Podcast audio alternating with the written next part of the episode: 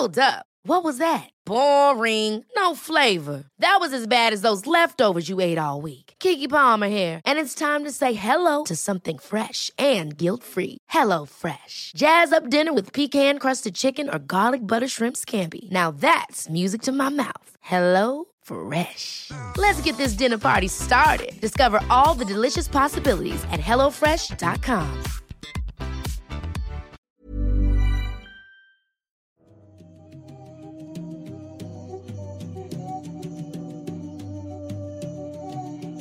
neta no sé si es real, pero me, me gusta, me gusta. Ok, abrimos con tu historia entonces, Jimmy.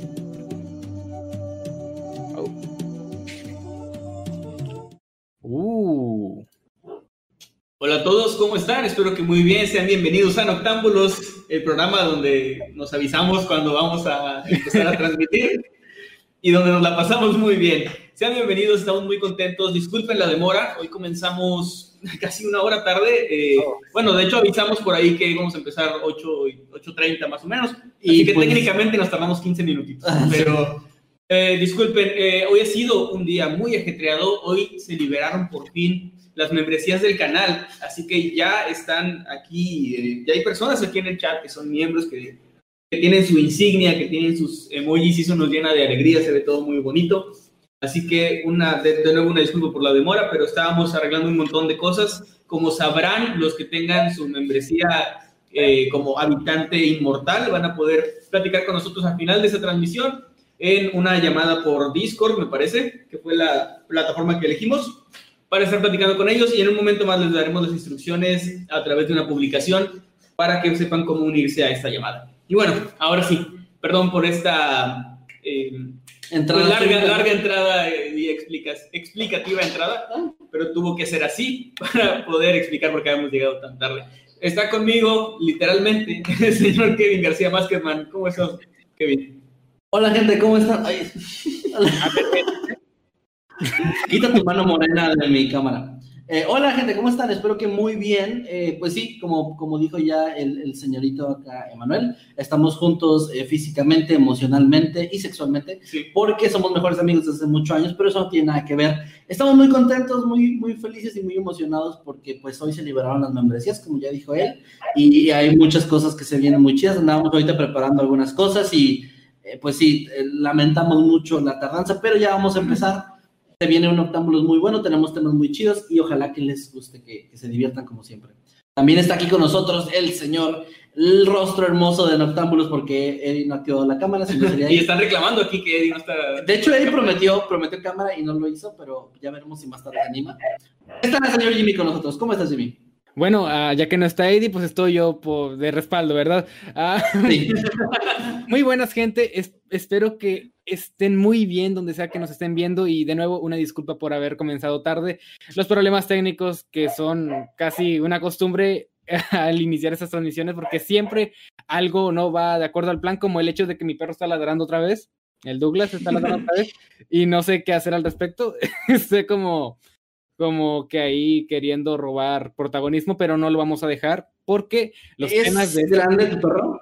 eh, no, es como raza que se supone debería ser grande, pero no es grande. Es como, como si, Deberías fuera, invitarlo. si- si fuera un humano, sería chaparro. Y, y sí, es, es buena onda, pero, pero siempre se pone a ladrar en los momentos menos indicados, como por ejemplo este.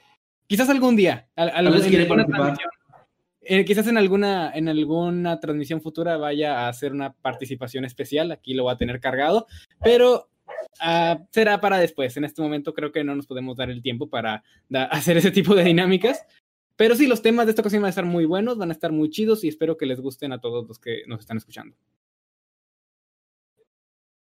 Muy bien, gracias, Jimmy. También, eh, pues, Eddie, no sé si quieres activar tu cámara, pero la gente aquí lo está, lo está pidiendo. Dijo en los comentarios que al final lo va a hacer. Muy bien, vamos a esperar eh, porque pues este, este programa está, la base de este programa es que vean a él en su cámara, así que no lo vamos a desilusionar. Sí, bueno. Y pues bueno, vamos a comenzar entonces, gente. Les recordamos que se unan a nuestros grupos Noctámbulos Podcast, Los Habitantes del Mundo Creepy y Escuadrón Subnormal. Los tres grupos están en Facebook. También que nos sigan en nuestras redes sociales. Ya al final les estaremos dando pues la- los nombres de nuestras redes para que puedan seguirnos. Y una vez más un saludo a los miembros del canal, a todos nuestros suscriptores en general y también a los que vayan a dejar sus comentarios y superchats, porque ya saben, los estaremos leyendo al final de la transmisión para no entorpecer nuestra dinámica. Sí, Kevin. Eh, nada más quiero decir algo. eh, normalmente no leemos comentarios antes de los temas y eso, pero es importante. Montserrat Tavares pregunta si todavía se puede unir a los miembros de Mundo Creepy y formar parte de la video- videollamada. Así es, todavía, hasta que este programa termine, todavía se pueden unir para que, bueno, como les dijimos, vamos a hacer una publicación donde les vamos a dar las instrucciones de cómo unirse a esta videollamada exclusiva.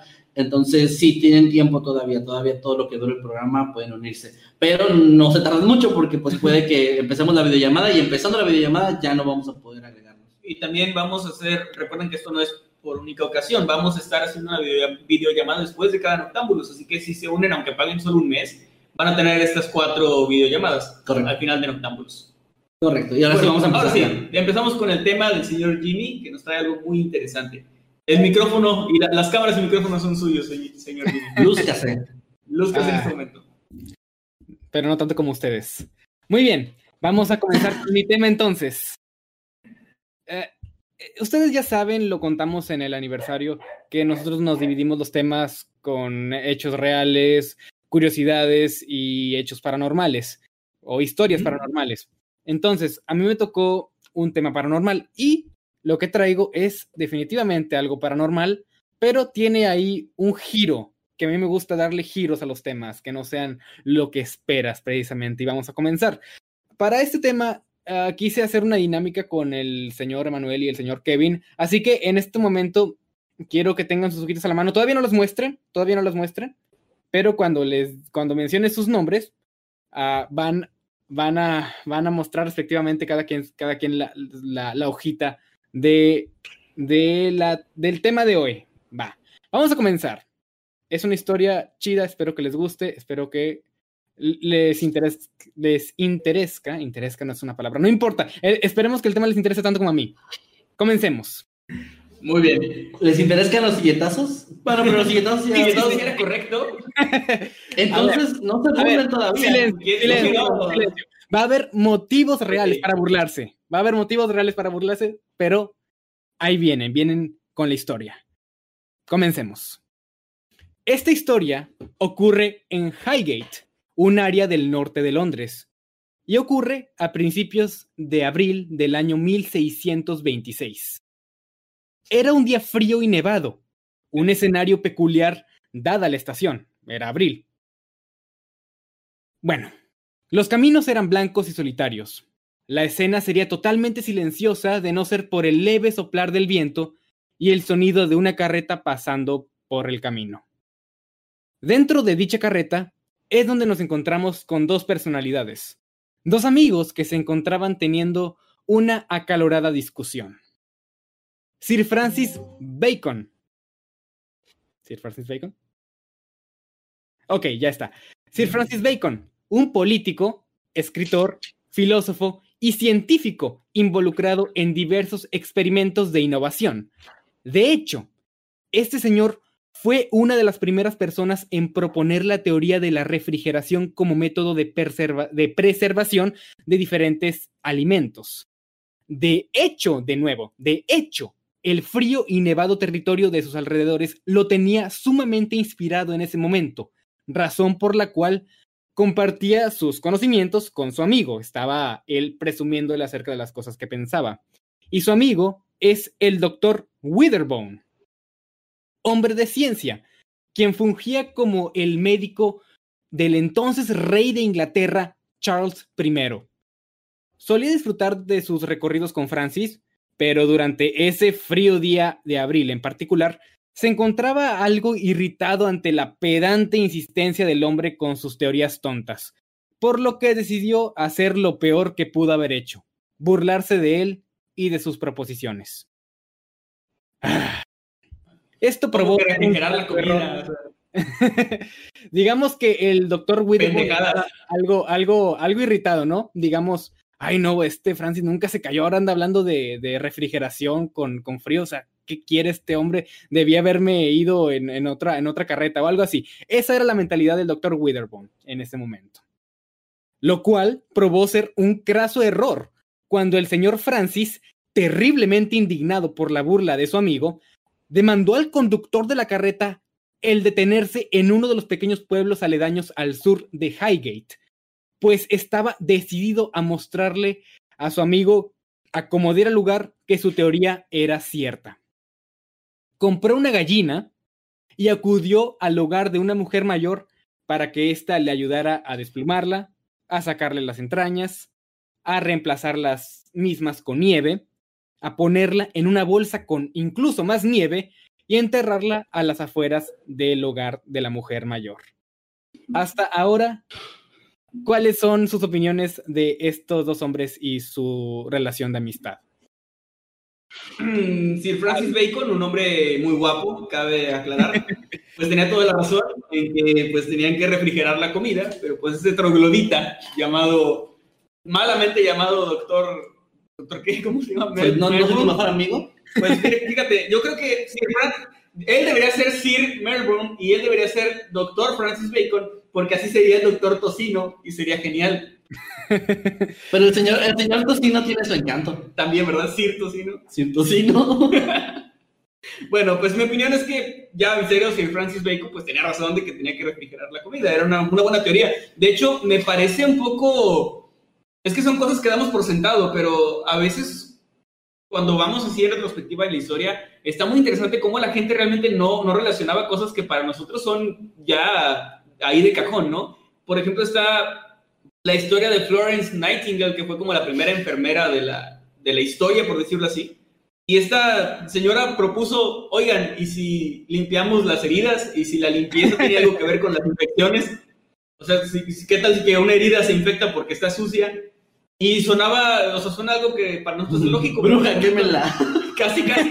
En su momento, en su momento algo como, como que ni siquiera lo habían pensado, pero son cosas que, que así son en la historia. Es muy interesante. Muy bien. Este, soy un gordo ignorante. y también mi personaje. es todo lo que tengo que decir. Tan, tanto es así que ni siquiera tienes un primer nombre. No, soy, soy doctor.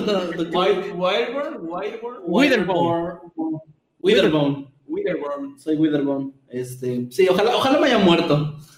Bueno, yo creo que sí, no creo que siga vivo el señor ahorita. No, pero. en la historia. No, es inmortal. Nos va a demandar si sigue vivo. Es inmortal como Perdón, nuestros- continúa, Jimmy. como nuestros Vamos, a, niños. com- vamos a continuar con la historia. La idea era que, que el señor Francis volviera después de unos días para mostrarle al doctor que el pollo aún era perfectamente comestible. Lo cual no sucedió porque desafortunadamente la hazaña del señor Francis provocó que le diera una fuerte neumonía que terminó con su vida poco después. Pero murió teniendo razón. Pero si era tan listo, ¿por qué se murió? Murió en nombre de la ciencia. Porque quizás no había enfermeras en ese momento. Le dio frío, Bueno, le dio refrigeración. le dio frío, o sea que ya no lo quiso hacer, le dio miedo. Sí, se enfrió.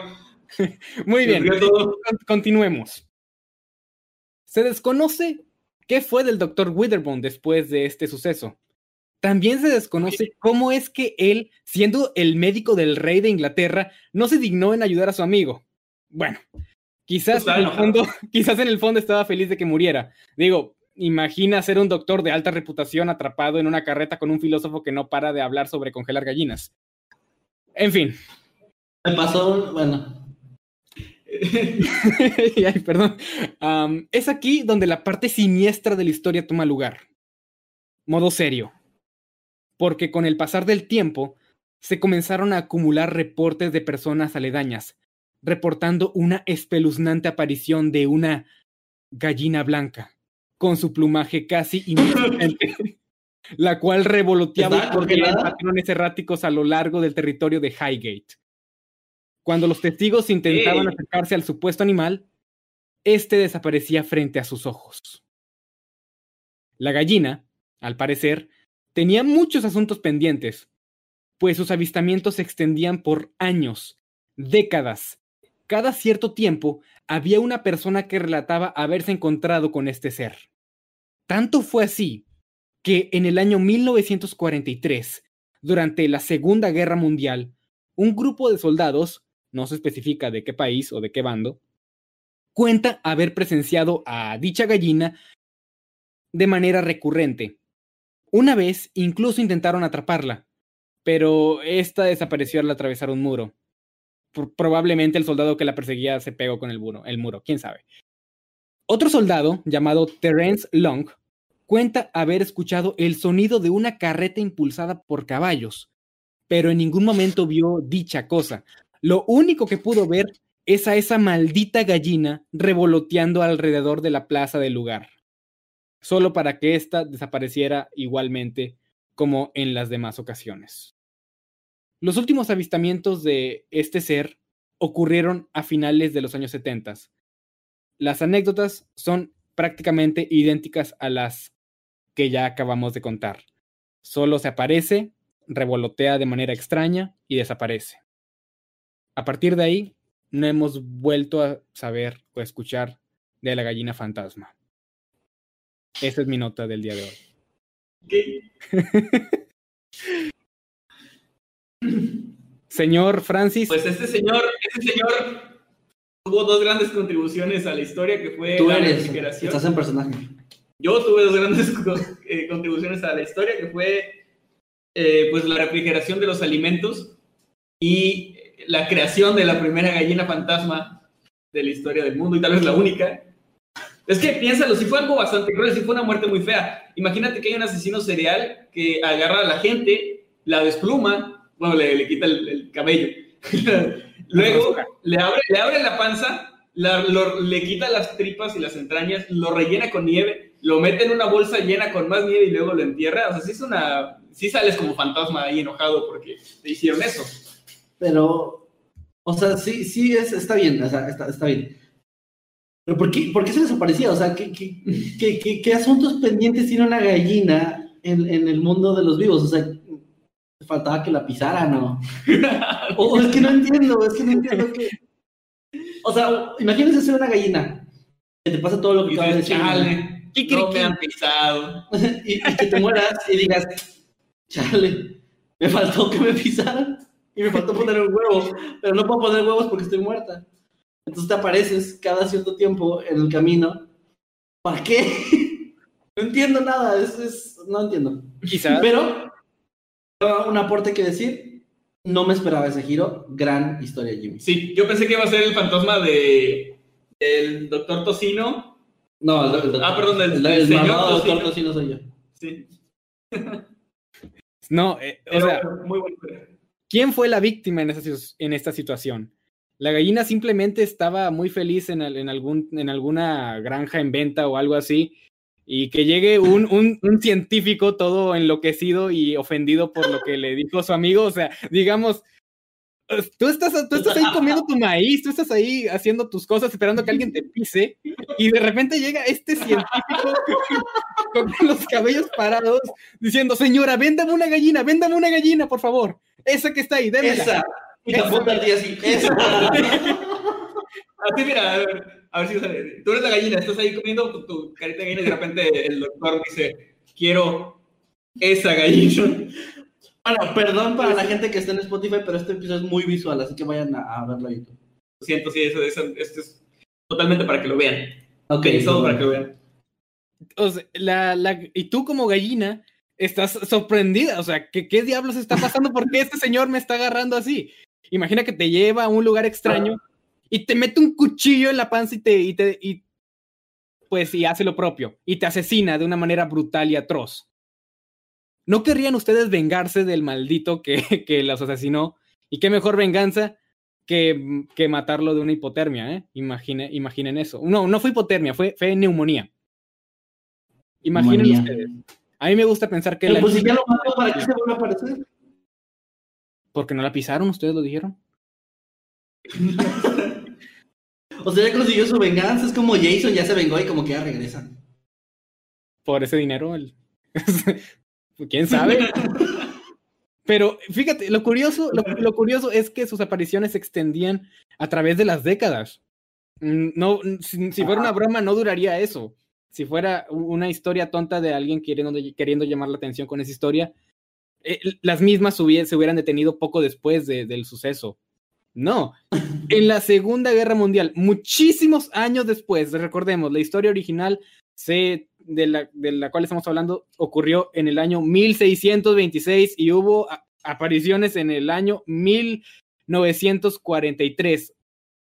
Una broma no llega tan lejos, quién sabe, pero esta no creo. Así que pasó en verdad. Quizás, quizás estamos riéndonos de esto más de lo que deberíamos. ¿Qué pasó, Kevin? Tengo, tengo, soy doctor, quiero hablar. Ah, doctor, doctor, doctor Witherbomb. ¿Alguien, ¿Alguien ha visto a Gallo con tenis? Estoy preocupado. Tal vez, tal vez él fue el que no pisó a la gallina, o sea, o la pisó muy suave porque tenía tenis. Muy o la pisó muy fuerte porque tenía tenis. También. O no quiso pisarla porque se le ensucian los tenis nuevos. A lo mejor eran tenis muy ergonómicos. Ya, perdón, perdón. Como sea, no Gallo con tenis tiene explicaciones que dar. O quizás Gallo con tenis nunca fue gallo con tenis, quizás era la gallina con tenis. Algo que quiero, que quiero aclarar aquí para la gente que está ahorita viéndonos en vivo o escuchándonos, eh, esto Jimmy está cumpliendo. Es un tema paranormal. Totalmente, sí. O sea, Jimmy está en toda la regla. 10, tienes 10 de 10, hijo. Eh, una estrellita en la frente, muy buen tema. Oh, yeah. Sí, yo les dije que, que pese a que, a que sé que hay que cumplir con, con, con, la temática que te toca, hay que darle un giro, giro innovador a tus temas. Yo pienso que siempre se puede hacer algo así. Y pensé que este tema sería uno que les gustaría escuchar. Tengo una duda nada más antes de, de no sé si ya vayas a terminar, pero igual tengo una duda. ¿Cómo encontraste este tema? Porque dudo que hayas buscado gallina fantasma en Google o no sé. Esos son secretos del buen Jaime. No puedo, no puedo dejarlo. me voy a lugares recónditos de internet. Quizás, quizás me eché una vuelta allá al pueblo de. ¿Cómo se llamaba el pueblo? Se me olvidó. al pueblo de Highgate. Quizás fui a Highgate eh, hoy en la tarde y regresé. Fui a recolectar la historia y regresé. Y quizás así conozco la historia, quién sabe. Quién sabe. Se lo dejo para ustedes. Es algo en que Está pensar bien. esta noche antes de ir a dormir. No, no, no, no, ¿Quieres que te demanden? No, me estoy Bueno, entonces ahí quedó el tema de la gallina fantasma. Muchas gracias, Jimmy. Gracias. Y vamos entonces con el siguiente tema que creo que, por favor, este, señor García, devuélvanos la seriedad. Eh, bueno, de hecho sí, eh, afortunadamente en mi tema lo acomodamos en medio para o sea, Jimmy no nos había dicho de qué iba a hablar, pero nos advirtió. Mi tema no es para cerrar fuerte, así como de, oh, dejar a todos con la boca abierta. Este, yo tengo un tema un poquito más serio. Ya, ahora sí, ahora sí, modo serio, en serio. Modo serio. Déjenme abrir aquí rápido. Es, trata sobre una, una mujer llamada Cecilia Giubileo, una doctora argentina, y su extraña desaparición que que de una forma, no sé cómo decirlo, eh, pues terminó destapando algunos secretos muy oscuros de un sitio donde ella trabajaba. La, la historia es más o menos así. Ella, para dar un poquito de trasfondo, eh, desapareció en el año 1985, perdón, y si estuviera viva el día de hoy, ella tendría aproximadamente unos 74 años de edad, más o menos. Este, como les decía, es uno de los, bueno, es un misterio muy grande de Argentina, de hecho se le considera en muchos lugares como uno de los misterios policiales más grandes de todo el país, de toda la historia, e incluso tuvo adaptación eh, en la televisión, en el programa Sin Condena, que se emite eh, por el canal 9 de, de, aquel país y también un par de libros dedicados a la historia. Ella, Cecilia Enriqueta Jubileo, nació en General Pinto, una provincia de Buenos Aires en 1946 en el seno de una familia muy, muy acaudalada. Estudió medicina en la Universidad Nacional de Córdoba y se casó con Pablo Chabrol, un músico, en 1972 y se mudó a España. Sin embargo, su matrimonio no duró mucho tiempo y regresó poco después a Argentina, donde retomó sus estudios y en 1973, tan solo un año después, obtuvo su diploma de médica. El año siguiente entró a trabajar en el Hospital Intersonal Colonia Doctor Domingo Cabret y se radicó en Luján, un lugar que está aproximadamente a unos 80 kilómetros de la capital Buenos Aires, Buenos Aires perdón, donde alquiló un cuarto y también un consultorio. Ahora, hablando ya de la desaparición, de la noche de la desaparición, esto ocurrió el día 16 de junio de 1895, como decía antes, cuando eh, los hechos, digamos que se conocen, transcurrieron así. Ella llega a la colonia Montes de Oca alrededor de las 9.30 de la noche, conduciendo su auto, un Renault 6 color verde, color verde claro, y se dirige hacia el edificio de dirección y administración. Firma el libro de la entrada y añade su número de matrícula. A las 9.48, los médicos de guardia que permanecían en uno de los edificios del predio, que es llamado Casa Médica, eh, son requeridos desde alguno de los pabellones de la colonia. Normalmente se dice que otros dos médicos completaban esta guardia, pero esos otros dos médicos que deberían haber estado ahí, por motivos totalmente circunstanciales, no pudieron estar. Esa misma noche, en ese mismo rato, la doctora recetó un antifebril a un paciente con bronquitis y fiebre alta. Después, firmó un acta de defunción para los familiares de una interna que había fallecido esa misma tarde, quienes habían ido a retirar el cuerpo. Poco después de eso, un paciente llamado Miguel Cano, con el que la doctora tenía un, lazo de confianza bastante fuerte, llegó desde el pabellón 7 requiriendo la presencia de la doctora. Normalmente se usa un, bueno, se usaba un conmutador telefónico, pero no funcionaba en esa noche. Así que fue personalmente por ella y la llevó. Ambos recorrieron aproximadamente unos 500 metros que separaban la casa médica del pabellón 7, o sea, así dos, dos lugares, dos zonas, ¿no? Los senderos, según dicen, estaban muy bien iluminados y ambos iban platicando, digamos, de cosas un tanto mundanas.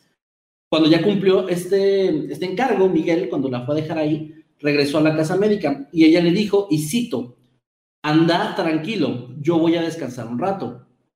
Pasada la medianoche, un enfermero de apellido Novelo o Novello se cruzó con la doctora, quien le dijo que venía del pabellón 7, donde había tenido una urticaria gigante. Los últimos pasos conocidos de esta doctora fueron una charla con otro enfermero y un breve, eh, una muy breve charla con la supervisora Nelida Ojuez le pidió tres cigarrillos para acompañar la velada leyendo y se retiró a su habitación. La colonia se despertó al día siguiente, el lunes 17 de junio, bajo un manto de neblina que se había permanecido desde la noche anterior y además había un poco de mal tiempo. Algunas personas fueron a buscar a la doctora en su habitación, pero su dormitorio estaba completamente vacío y la cama estaba extendida. En la mesa de luz había solamente, eh, estaban solamente sus zapatos marrones y no había por ningún lado ni la cartera que portaba normalmente, ni su, ni su bolso pequeño. En el estacionamiento del lugar, sin embargo, seguía estacionado ahí su auto Renault.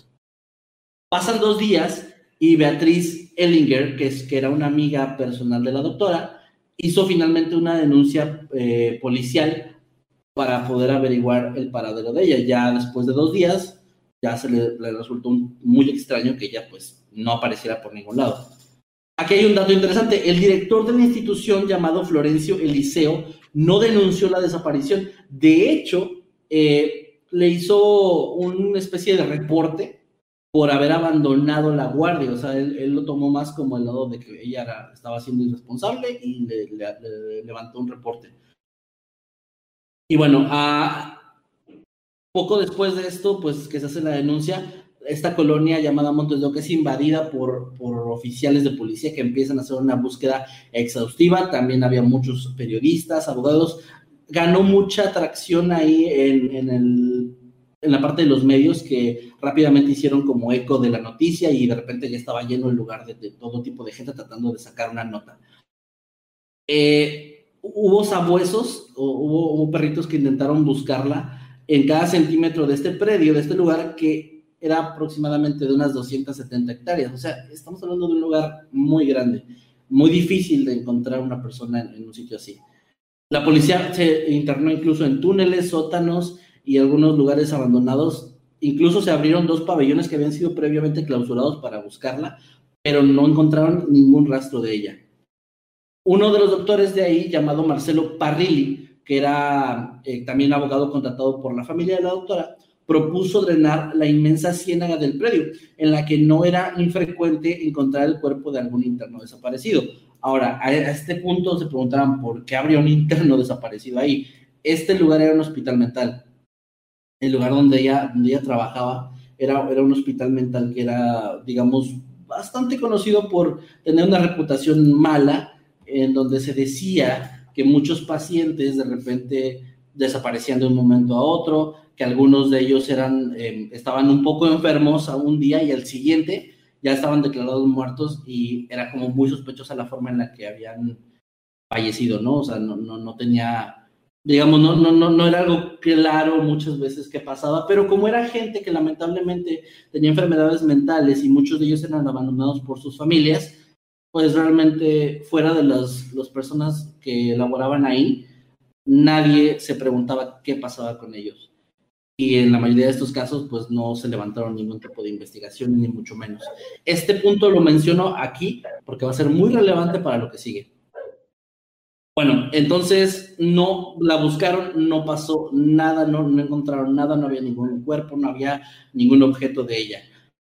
Miguel Cano, que era el paciente que había ido a buscar a la doctora por, por el caso de urticaria, eh, decía haber visto, mientras regresaba hacia el pabellón 7 después de haberla dejado, un furgón funerario que se llevaba el cuerpo de la paciente que había fallecido esa noche. Pero también declaró que había visto un automóvil negro con las ventanas delanteras y traseras completamente cerradas que estaba avanzando hacia Casa Médica, el lugar donde él había dejado a la doctora. Eh, esto no lo reportó en su momento, no le pareció extraño, pero cuando hizo la declaración, la agencia funeraria decía que no sabían nada de ese auto, no era un auto registrado, no era, al parecer, no era ningún eh, trabajador del lugar, ni mucho menos. Días después, una interna es encontrada desnuda en una casilla rural donde había sido abusada sexualmente y abandonada por un grupo de personas.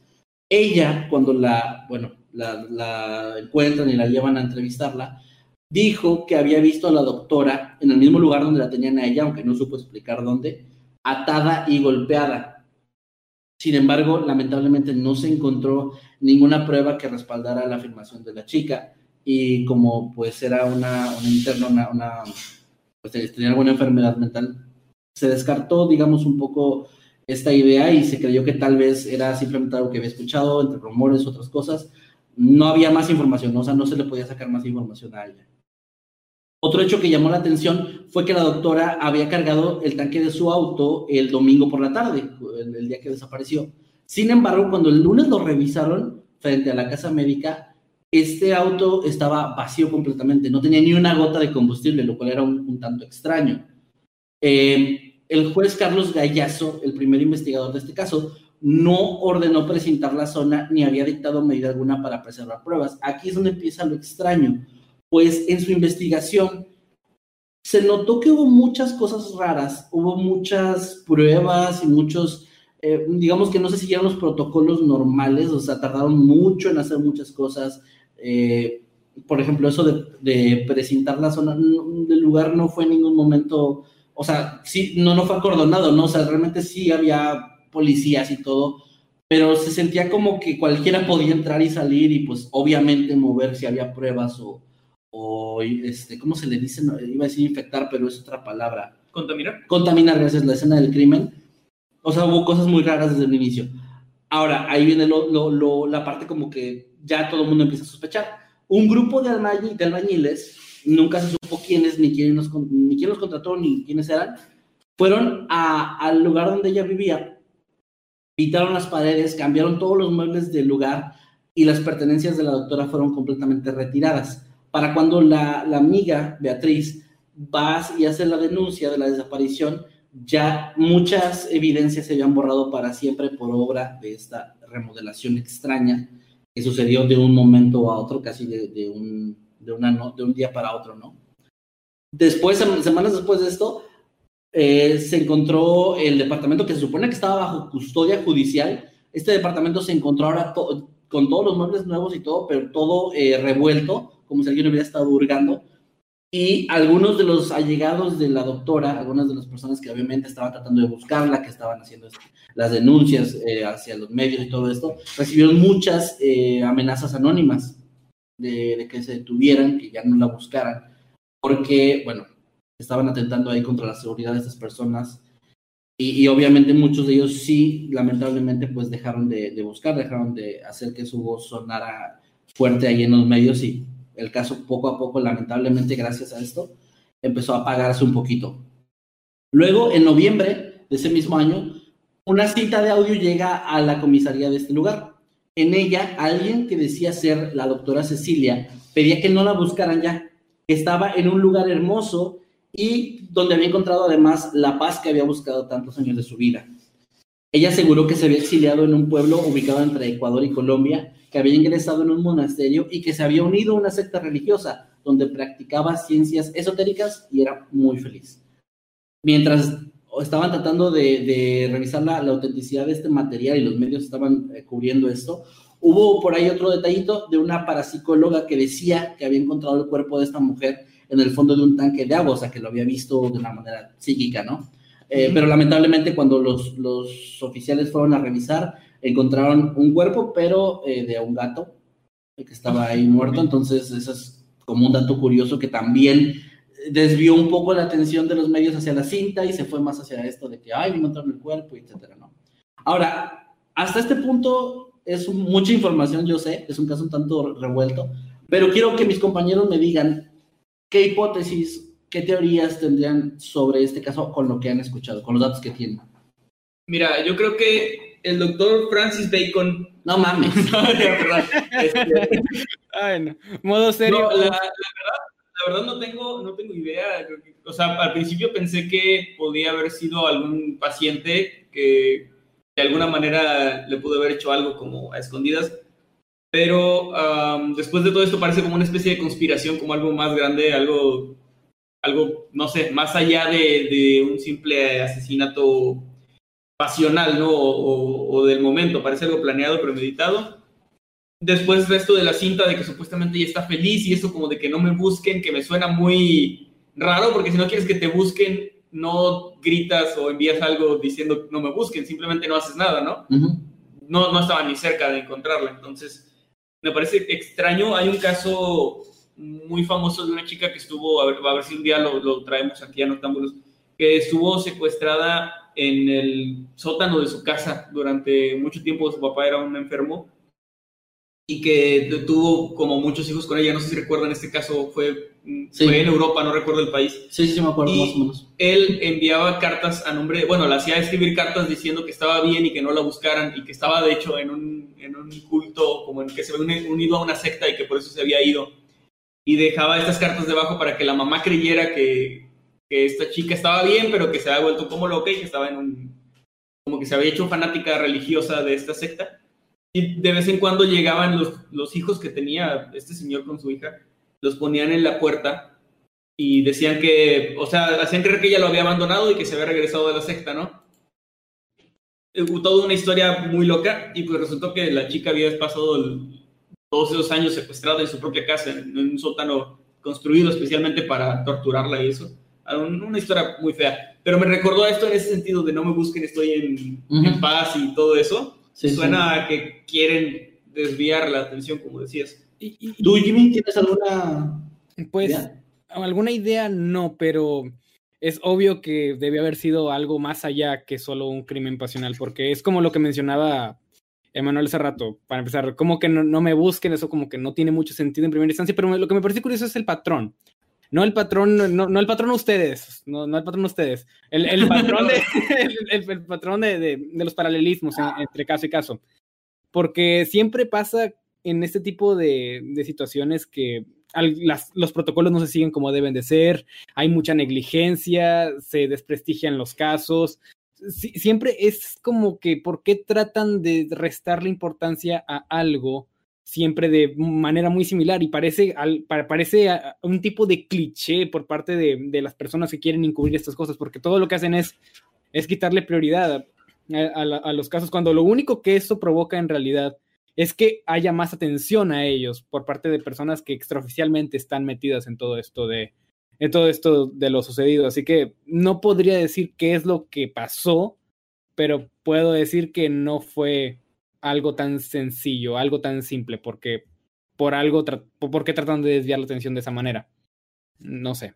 Jimmy, pero, o sea, si te pones a pensar, ¿qué cosas pendientes puede tener una gallina en, este mundo? O sea, Quizás. no, ya, perdón, perdón. Ay, no tengo idea, es que no quiero hacer chistes porque estamos en un tema serio y me, me da como. Ya, sí, perdón. Bueno, eh, algo que quiero aclarar en este punto, eh, lamento que al inicio no lo aclaré bien, es que la colonia de la que les estoy hablando es, es que era un lugar que era como un hospital psiquiátrico enorme, como un hospital mental enorme, donde estos pacientes andaban, pues tenían a veces su propia casa, su propio lugar. Eh, había como una zona central donde los cuidaban a los, eh, los que tenían como, pues están enfermos, digamos, que tuvieran como, como el que tenía urticaria o algo similar, pero sí había como un espacio donde podían andar libres, o sea, eso era lo interesante, lo interesante de este sitio.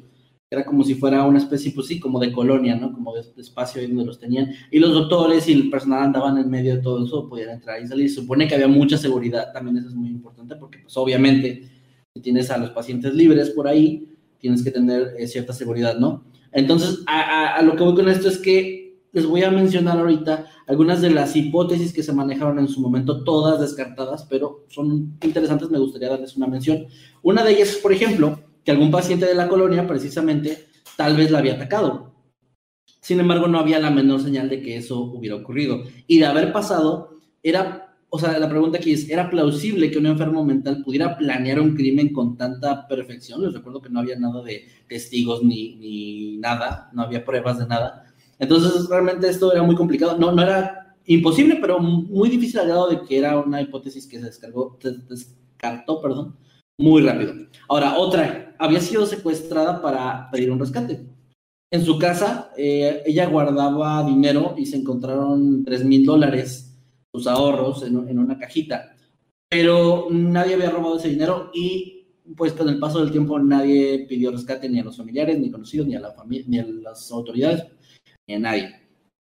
Otra hipótesis fue un drama pasional, pero como ustedes decían, claramente no, no había, no, no, no, no, coincidía, ¿no? no parecía ser un drama pasional. Además, eh, su esposo vivía en, bueno, su ex esposo ahora vivía en otro país, realmente era muy complicado que tuviera algo que ver, eh, no habían pruebas ni nada. Y además todos los involucrados, los, los digamos, este, seres allegados a ella, no tenían ningún conocimiento de que ella estuviera en una relación con nadie en ese momento, por lo cual también se descartó había, esa es creo la más interesante, una hipótesis política, ya que eh, al parecer en, en ese tiempo Argentina tenía una serie de, de- de cosas extrañas, no, no quiero meterme mucho en política de otro país, pero digamos que tenía como su historia, ¿no? Y ella, durante su juventud, había militado en la izquierda cuando era estudiante. Eh, y aunque obviamente mm, se investigó si su ex esposo o si algún familiar tenía eh, pasado político, pasado que podía tener algo que ver con como que la convirtiera ya en un objetivo de, de ataques. Realmente no fue así, aunque eh, dos hermanos de su ex esposo sí eh, habían militado y estaban en la lista de desaparecidos de la CONADEP. Y por lo cual el, el pa- el padre de Pablo, el, el suegro, digamos, de la doctora, había estado durante varios años mostrando su, su inconformidad ante, ante el hecho de que sus hijos estaban desaparecidos y parecía que su caso no avanzaba. Entonces fue incluso amenazado en un par de ocasiones de que ya dejara el tema por, por lo sano y él obviamente pues no lo hacía. Sin embargo, tampoco se encontró una relación entre estos hechos que si bien eran interesantes, si bien eran un tanto extraños, no, no, no parecían tener nada que ver una cosa con la otra. Como les decía, ya no hubo más novedades durante mucho tiempo el caso se empezó a desvanecer del ojo público, ya los medios no cubrían nada porque, pues, digamos, no había nada nuevo que decir al respecto. Y lamentablemente la historia de la doctora pues termina ahí. Ella no ha sido encontrada, no se sabe si está viva o no, nunca se encontró un cuerpo, nunca nada.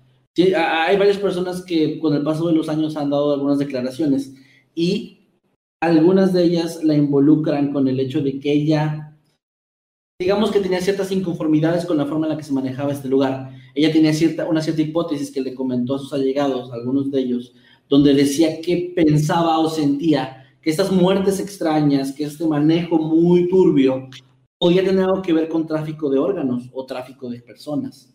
Pues a veces veía eh, que llegaban automóviles que se llevaban a, estos pacientes, supuestamente para trasladarlos, pero nunca había un reporte de que habían llegado, nunca se les daba más información.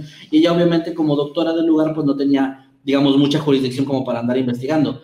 Sin embargo, esto se lo empezó a comentar a, sus seres queridos, a sus amigos, a, a familiares, quienes le decían que no se metiera mucho en eso, porque como les decía, Argentina pasaba una situación política delicada en ese entonces y le decían que esta gente era poderosa y peligrosa y que mejor eh, no nos involucrara, pero pues parece que ella igual tenía como esos miedos y, y eh, los, los, los, externaba, ¿no? Ella sí, sí llegó a mencionar en varias ocasiones pues que tenía estos, estas ideas de que tal vez algo estaba pasando ahí con estas personas, pero hubo varias, varias personas que cuando ella desapareció dijeron que esta hipótesis no tenía sentido pues, por ejemplo, algunos de ellos decían que no es tan sencillo como suena el hecho de desaparecer una persona, extraer los órganos y venderlos. O sea, no, no hay, no es como, como vender algo tan sencillo, ¿no? O sea, hay, hay un mercado negro y lo que tú quieras, pero tampoco es tan fácil como, como lo hacía ver a lo mejor la doctora. Hubo gente que incluso la atacó en ese sentido diciendo que tal vez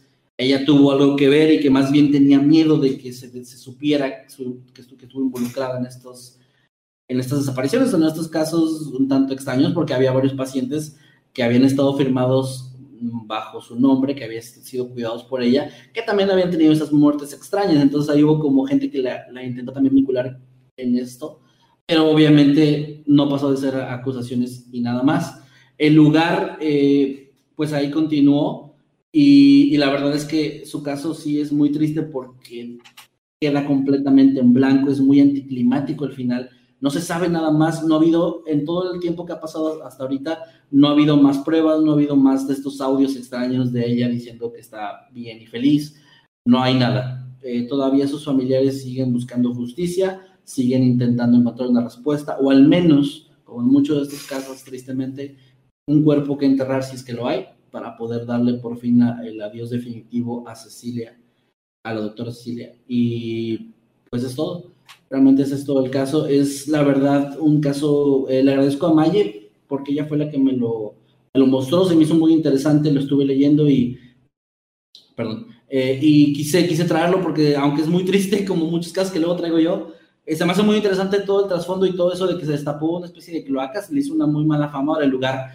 Yo creo que las personas de Argentina no me van a dejar mentir, el lugar es muy bien conocido por, por la mala reputación que tiene de, de esto y, sí, digamos que ya no no fue tan fácil. Si había algún manejo ahí extraño, si había realmente un tráfico de órganos o de personas, ya no se les hizo tan fácil cuando todos los, ojos de, tantas personas estaban viéndolos directamente, ¿no? Y esperando que algo pasara para por fin revelar la verdad, aunque no ha pasado aún. Y ahora sí, con eso cierro mi tema. No sé si les, si les gustó, pero ojalá que sí. Y gracias. Gracias, porque este es un tema un tanto pesado, yo sé. Está, está muy interesante y es también triste porque no hay una resolución. Triste no en el sentido de, de, ah, la historia está incompleta o solo por saber, sino triste por la familia, porque es lo que decías, lo hemos dicho muchas veces aquí. Muchas veces la familia prefiere que la persona esté muerta y la encuentren así y eh, hacerle el funeral y el cierre correspondiente a estar con la incertidumbre y, y, llegar a viejo y morirte sin saber qué le pasó a tu hija, a tu hermana, a tu mamá, ¿no? Es, es algo que espero jamás vivir, es una, debe ser una pesadilla, algo horrible. Cosas que siguen pasando incluso alrededor del mundo y todo el tiempo. Aquí en la ciudad acaba de pasar algo así con la desaparición de una chica, que eh, siendo una ciudad pequeña es de esos casos donde todo el mundo se entera, ¿no? Y está bastante feo, pero... De, de hecho, ese caso ya trascendió, eh, afortunadamente diría en este caso que es bueno que haya trascendido porque eh, llegó a todo el país, se hizo un hashtag que creo que hoy estuvo en tendencias de, nuestro país. No sabía, ¿eh? eh sí, yo, yo ahí fue donde me di cuenta que era el mismo caso porque vi, supe de esto hace un par de días, eh, obviamente pues fue algo duro de, leer y de saber, pero hoy se hizo como tendencia en, México, en Twitter, ve mucha gente de todos lados del país pues dando sus mensajes de apoyo, ¿no? A la familia y todo esto, y sobre todo alzando la voz Digo, yo sé que este podcast no es para eso, o sea, no es de temas de este tipo ni, ni, nada, pero pues es importante siempre dar voz de que pues cuando algo así pasa, todos estamos unidos y, tratamos de, de cuidarnos unos con otros, ¿no? Entonces, sí, eh, afortunadamente el caso llegó a todo el país, y hizo conocido. Ahí andaba la gente diciendo, pues bueno, eh, sus, ideas y todo lo que ustedes quieran. Y pues es muy triste, pero lamentablemente todavía, o sea, ahorita traje este caso como algo que ocurrió hace muchos años, pero lamentablemente, pues todavía es una actualidad que vivimos y, y tristemente, pues así es nuestro mundo. Muy bien, bueno, con esa nota baja. Jimmy, ¿algo que tengas que decir sobre este, este caso? Pues uh, si queda el espacio para la especulación, yo diría que si había algo, algo en ese hospital psiquiátrico, sin, duda alguna, yo pienso que eso es lo más probable, es lo más factible, que quizás ella se metió en un lugar donde no debía y silenciaron cualquier posibilidad de que dijera algo qué feo, ¿no? Que haya, que haya ocurrido algo así, pero lamentablemente es algo que, que, no es exclusivo de ese caso. Ojalá lo fuera, ojalá no hubiera pasado siquiera ese caso, pero es algo que ha pasado en, en muchos ámbitos de, en cuanto a, a organizaciones con, con, con malos hábitos, digámoslo de esa manera, que desaparecen personas debido a que va sencillamente en contra de sus intereses el que hagan algo. Es muy feo, pero bueno, es, es una realidad desafortunadamente. No, no sé qué otra cosa decir. Trato de pensar en algo positivo, pero siento que en este momento es mejor quedarse callado. Bien. Perdón, muy bien. Entonces, Perdón, amigos, eh, por, por, ponerlos tan tensos. ya, no, vamos a ver nunca si hay que dejar a Kevin ir al final. Nunca. no, no. No, no, nos vamos a dormir todos tristes. Ah, yo pensaba que dormir de que estoy bien aburrido, dije, ay, de puta. bueno, a, dormir por lo aburrido, pero no, no, no es cierto. No, no, no, no, no o sea, porque siempre estamos súper, súper tristes. Creo que Jimmy nos salva en el, nos da ese equilibrio de frescura, ¿no? Como de... Pues la juventud, la juventud. Sí, o sea, porque hasta cuando le toca crimen, hasta cuando le toca crímenes reales, hay cosas divertidas. Sí, yo, yo, yo, ¿saben que voy a empezar a buscar temas eh, de broma. de broma. Allá, Yo tengo allá no, traigo, mi, o algo así, ¿no? Mi tema no es, no es de broma, pero creo que sí va a dar para una plática divertida, al menos interesante, un poco perturbadora. Venga, venga. Eh, antes de dar mi, mi, tema, quiero avisarles, porque había ahí por, ahí por ahí unas dudas, les recordamos que estamos tan, eh, tan abrumados como ustedes con lo de las membresías, porque todo esto es nuevo para nosotros también. Tenemos, teníamos obviamente todo planeado, pero hay cosas que van saliendo poco a poco. En este momento, queridos habitantes eternos e inmortales, que son los que tienen el derecho para adquirir el, cómic digital de Infierno para Inocentes, les acabo de poner una publicación para cada uno, para, para eternos como para inmortales, para que vayan y por favor me comenten ahí, nos comenten su correo electrónico para enviarles el ejemplar digital de Infierno para Inocentes. Pueden estar pendientes, pueden hacerlo en un rato más. Yo creo que en las próximas horas o el día de mañana se les estará enviando, porque obviamente son bastantes eh, miembros que están interesados y que tienen, miren ahí. Mira nada más. Eh, para la gente de, de, Spotify, Jimmy sacó eh, un peluche. Sí. No, Jimmy está, está, mostrando su ejemplar de infierno para el en físico.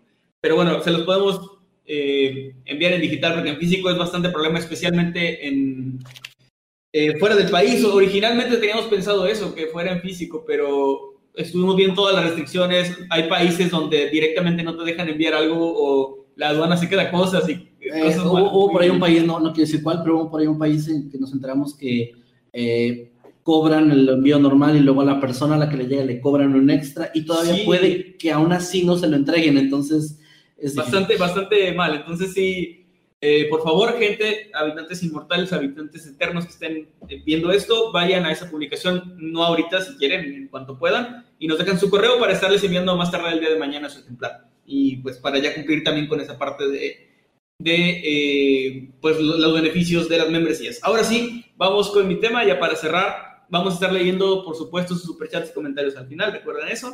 Así que no se desesperen. En esta ocasión les traigo algunos datos, son pocos, pero me parecieron muy interesantes. Datos perturbadores, inquietantes. El señor Jimmy ya había traído uno, así que pon le pondré datos inquietantes perturbadores parte 2 ¿Sí?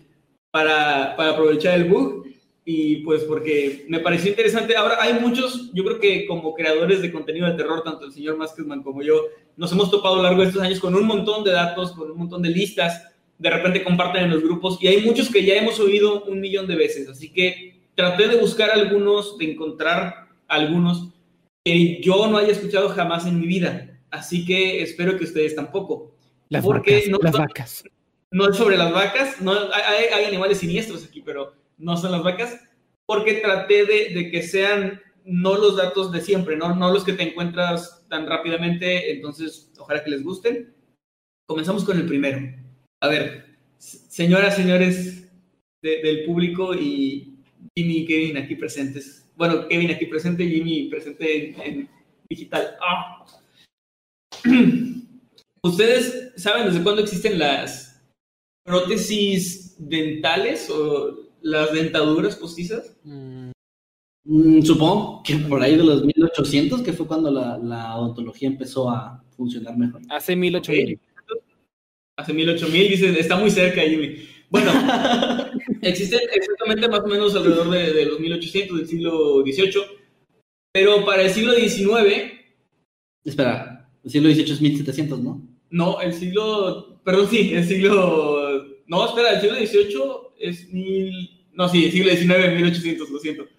Ay, qué oso, no, no, no te debía haber, perdón. lo siento, el siglo, siglo XIX, 1800, y las primeras, este es el primer dato, las primeras dentaduras postizas, ¿de qué creen que estaban hechas? Ah, mm, ¿Qué material De- usarían ustedes como para sustituir? mm, ¿Barro? ah, ¿Cerámica? Partes de huesos humanos de otras personas. Y acaba de semi-atinarle. No Lo que mames. Ah, usaban no, no puede ser. eran dientes de soldados muertos en las guerras. Uh, Los extrañados que eran buenos y armaban una nueva dentadura y con eso, pues ahí el abuelito podía tener ahí a, a los dientes del tío, del primo y del sobrino sustituyendo los suyos. Está raro, pero Pero tiene sentido. o sea, es que sí, sí, sí, sí, bueno. Que sustituye mejor un diente que un diente real, ¿no? Pero ¿cómo, lo, cómo, cómo se quedaba? Ah, pues armaban, eh, las dentaduras tienen como una especie de paladar o, o una encía también postiza que va, va por encima de la, de la encía real. Ok. Así que es eso, es como que armaban toda la dentadura y luego se las ponían. Las primeras dentaduras yo, eran la dientes reales. yo la duda que tendría era, era qué tan compatibles serían los dientes, o sea, no sé si reaccionarían, no, no conozco nada del tema, pero eh, eso de poner una parte, una, una parte de una persona en otra no es cual, no lo veo. Bueno, es que no era- ¿Cómo reaccionaría un diente? ¿Le pondrían menoja o meridiente? Mendienta. No, Mendiente. ya saben a lo que me refiero, por favor, no me malinterpreten. No, pero es que no, era- eran prótesis, o sea, como las dentaduras que te- se quitan y se ponen, o sea, no, no van como cosidas ni nada quirúrgico, simplemente van encima, así que pues funcionan, funcionaban tal cual como una dentadura postiza actual, moderna, que ya no se hacen con dientes de soldados muertos, ahora es gente voluntaria que dona sus dientes. No, no se crean, no, este, son... A ver, ponte, ponte aquí, ponte aquí. Quédate, quédate quieto. Esto es para, esto es para el bien de la ciencia. Tengo una duda. Ya sé que aquí no hay, no hay dentistas, o sea, entre nosotros tres, cuatro. Pero el Pero- público puede ver. Pero en el público puede ver. Si esto no funcionaba, me imagino que tenía algún, algún, algún o sea, había algo que, que salía mal al respecto. Pero mi duda es, si se podían poner dientes de personas muertas, bueno, muertas, sí, muertas, eh, y los ancianos pierden dientes cuando empiezan a, a envejecer, ¿por qué no les ponían sus propios dientes a los ancianos? O si se te caen los dientes, ¿por qué no te haces tu, bueno, no tú, que tu, tu dentista te haga tu propia prótesis? En No se es- puede. Pues En- como que nadie juntó sus dientes a lo largo de los años en que se les fueron cayendo, porque no se caen al mismo tiempo. En este caso, yo pensaría que incluso si se juntaran todos los dientes, las encías de, de los ancianos quizás ya no son, ya no, no son ni de lejos tan mm, fuertes como para sostener los dientes de alguna manera, o cualquier otra cosa que sea como tipo de dentadura. Bueno, obviamente hemos visto que sí, ¿verdad? Que están las dentaduras para, para gente mayor, pero quizás, no sea, tal cual poner los dientes de nuevo, no creo. Al menos no, no, yo no sé. De nuevo, no somos dentistas, así que estamos haciendo como- Sí, mejor que ya pasara al Bueno, siguiente. siguiente, siguiente dato. Ahí queda gente para los que sean expertos en dientes, para los que sean dentistas. El hada de los bueno, que, dientes. que nos digan, que nos digan que ah, si está el hada de los dientes por ahí, también nos puede decir. Es que sabes, por es- eso no es- lo hacían, es- es- ¿no? es Porque que en las cuando fotos, se te cae naturalmente, es que cuando se te cae naturalmente el hada de los dientes se los lleva, entonces ¿de dónde los vas a sacar? Los soldados como morían, ya ellos les pueden quitar la dentadura. Eh, aparte, la- el, el hada de dientes no creo que sepa, nada más sabe robar dientes, pero no sabe. Y pagar por ellos. El hada de los dientes también Bueno. sabe posar para fotos. El tema de Manuel de la otra vez, ahí estaba. Era mío, gracias. Era de. Sí, era de. Ah, era de Kevin, ah, lo siento. Ya, ya me regresó eso de que lo confundo con Eddie. Sí, ya, así se siente, así se siente. Bueno, el siguiente, eh, el siguiente es un dato que de hecho yo sí había escuchado hace tiempo, así que eso convierte en una total mentira lo que les dije al principio. No, es que eso sí lo había oído, pero nunca, nunca lo había dicho así como en, en un eh, lugar donde pueda divulgar este tipo de información, así que me pareció interesante traerlo. Es que se estima que el 2% de los accidentes de tráfico, de los accidentes automovilísticos, son realmente suicidios. Ahí Ah. para que lo piensen. Más o menos el 2%, y tiene mucho sentido, de los accidentes automovilísticos serían personas que quisieron o decidieron quitarse de esa manera la vida. A ver, duda, pero eso, eso un accidente automovilístico incluye que alguien se ha atropellado. Eh, no, eh, en lo que concierne a una persona que va manejando y se desvía del camino, se cae a un barranco o choca con otro auto, incluso lo que Ok. es más perturbador porque estás condenando a otra persona. Ok, es que Pero- pensé, pensé, dije, bueno, tiene sentido si alguien se avienta frente a un carro, pues ok. Pero si no incluye eso, wow. No es solamente gente al volante, porque también hay una estadística por ahí de gente que salta a, a los autos en movimiento, pero esto se refiere únicamente a la gente al volante, que se cae a un barranco, que eh, muchas veces tratan, en, esto- en estos casos, se estima que tratan de chocar con autos más grandes donde no vayan a matar a nadie.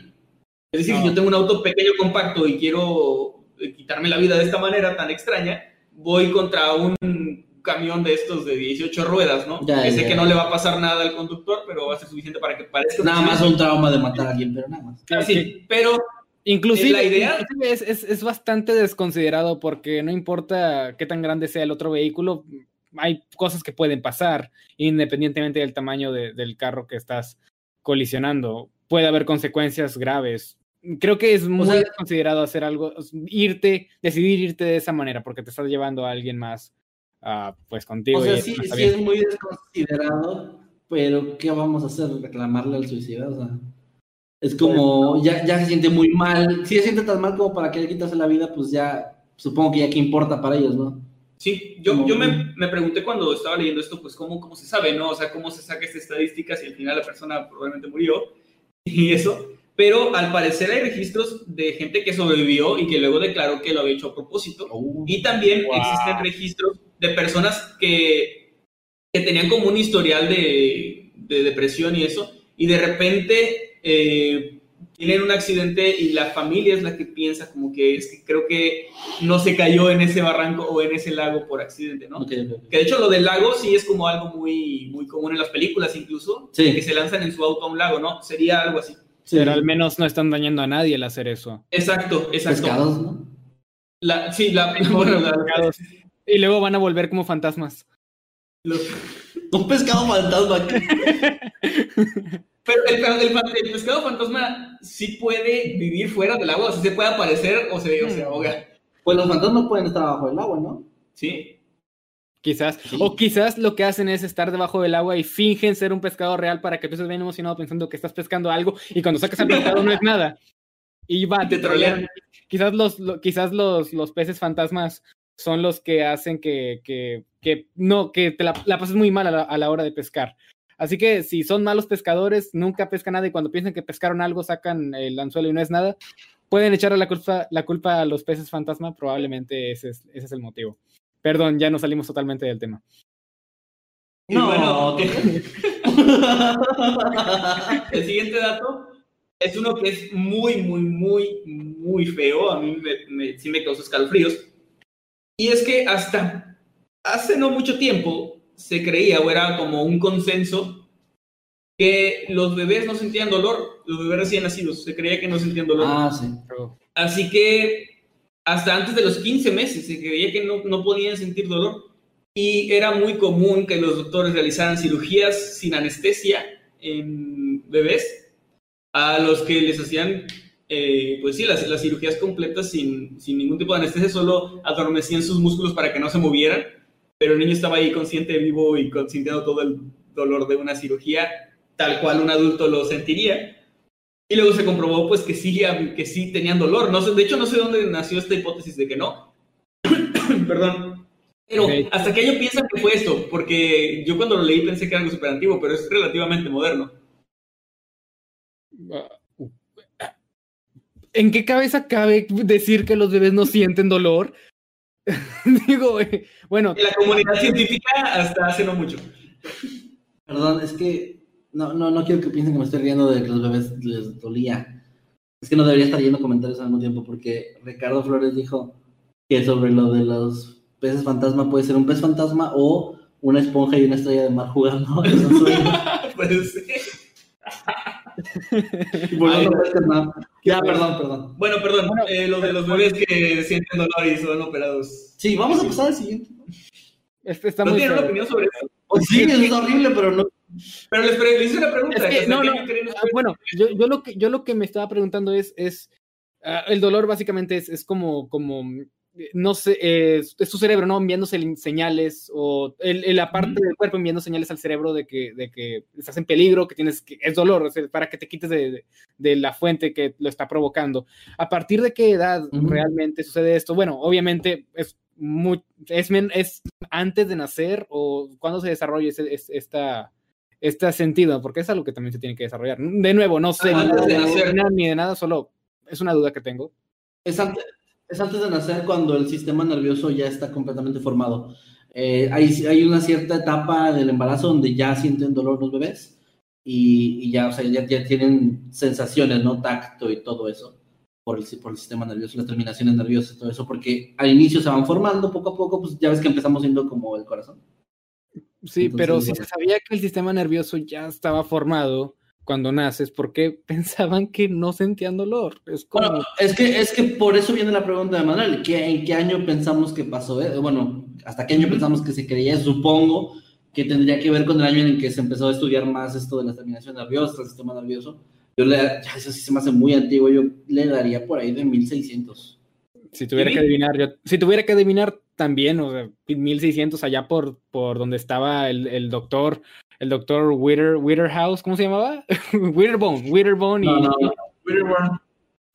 Witterbone, sí, el doctor Witterbone Witterbone. y el, el- y el señor Francis, me los imagino hablando acerca de, oye, oye, ¿tú crees que los bebés sientan dolor? Ah, quién sabe, o algo así, me imagino, una conversación de esa, de esa categoría, porque, Fíjate que no vamos a operar a este y a ver si llora. No, Manuel. o sea, No. Bueno, eh, pensaba eso. a- ahí les va. Eh, eh, cuando se refutó por completo esto y, y se dejó de creer por completo en esta teoría, fue alrededor de 1980, en los años 80. Cuando ya se dijo, "Eh, no, los bebés sí sienten dolor. No mames. ¿Qué? Ahí está, para que lo piensen esta noche. No, no digas. Antes de cenar. No digas. Ah, no sé. Ah, ¿Por qué pensaría A ver. eso? Bueno, ya siguiente por favor. Muy bien, el siguiente, ¿Te imaginas a, la- a- Sí, a sí. las- a- a- en los años 60, ¿no? Te imaginas a la gente, ¿verdad? Bien happy con su música, con todo, con toda esta vibra que se tenía en esos tiempos. Y ellos miraban normal que a los bebés se les operaba sin ningún tipo de anestesia. Se- es como, se me hace Sí, difícil pues, de imaginar. ¿Cómo, cómo no lo pens- cómo no lo pensaban? En especial la gente que estudiaba eso. Bueno, no quién, quién- quiénes somos nosotros que para juzgar, como dice el meme, pero, pero es que mira, Sí, no era una hipótesis extraño. No era una hipótesis así de se me hace que no sienten dolor. Era algo que estaba, eh, o sea, que había sido comprobado, o al menos se creía que había sido comprobado. Por eso decía con tanta seguridad. Se Quiero creer, quiero creer que lo que pasó fue que en algún momento alguien creyó haberlo comprobado y durante mucho tiempo no se cuestionaron. Así es. Oye, eh, alto, ¿sí sentirán dolor o no? O sea, como que me imagino que hasta cierto punto alguien dijo, oye, este bebé, pues sí se ve como que está, le está doliendo, está reaccionando, ¿no? ¿Cómo, cómo lo sienten? No sé. Oiga, y una pura pregunta. Eh, cu- Cuando, cuando nace un bebé, bueno, en las películas le hacen así, que cuando es un bebé y ven que no llora, le, le dan unas nalgaditas. No sé si eso es un mito, de nuevo, no sé si eso es un mito, pero, pero será como que así como que unas palmaditas o algo así para que, para que reaccione, ¿no? Emanuel supongo que es el que sabe más de esto. Eh, pero, o sea, eso es una señal de que sienten dolor, ¿no? Porque están reaccionando al, al, al, al estímulo. No, no sé, te pregunto, Manuel. Porque no sé.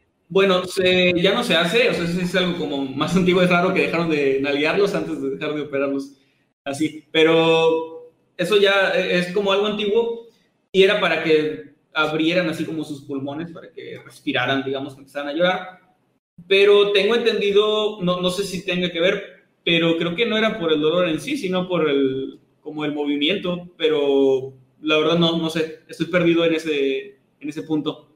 ¿Quién sabe? Es una incógnita, ¿eh? Pero bueno, Ya, por favor, ya por Dios, pasemos al siguiente. bueno, pasemos al siguiente entonces. Este, es un poco más, este dato es un poco más largo que los anteriores, los otros eran así como que la frase nada más, pero aquí hay varias, varias, varios puntos interesantes.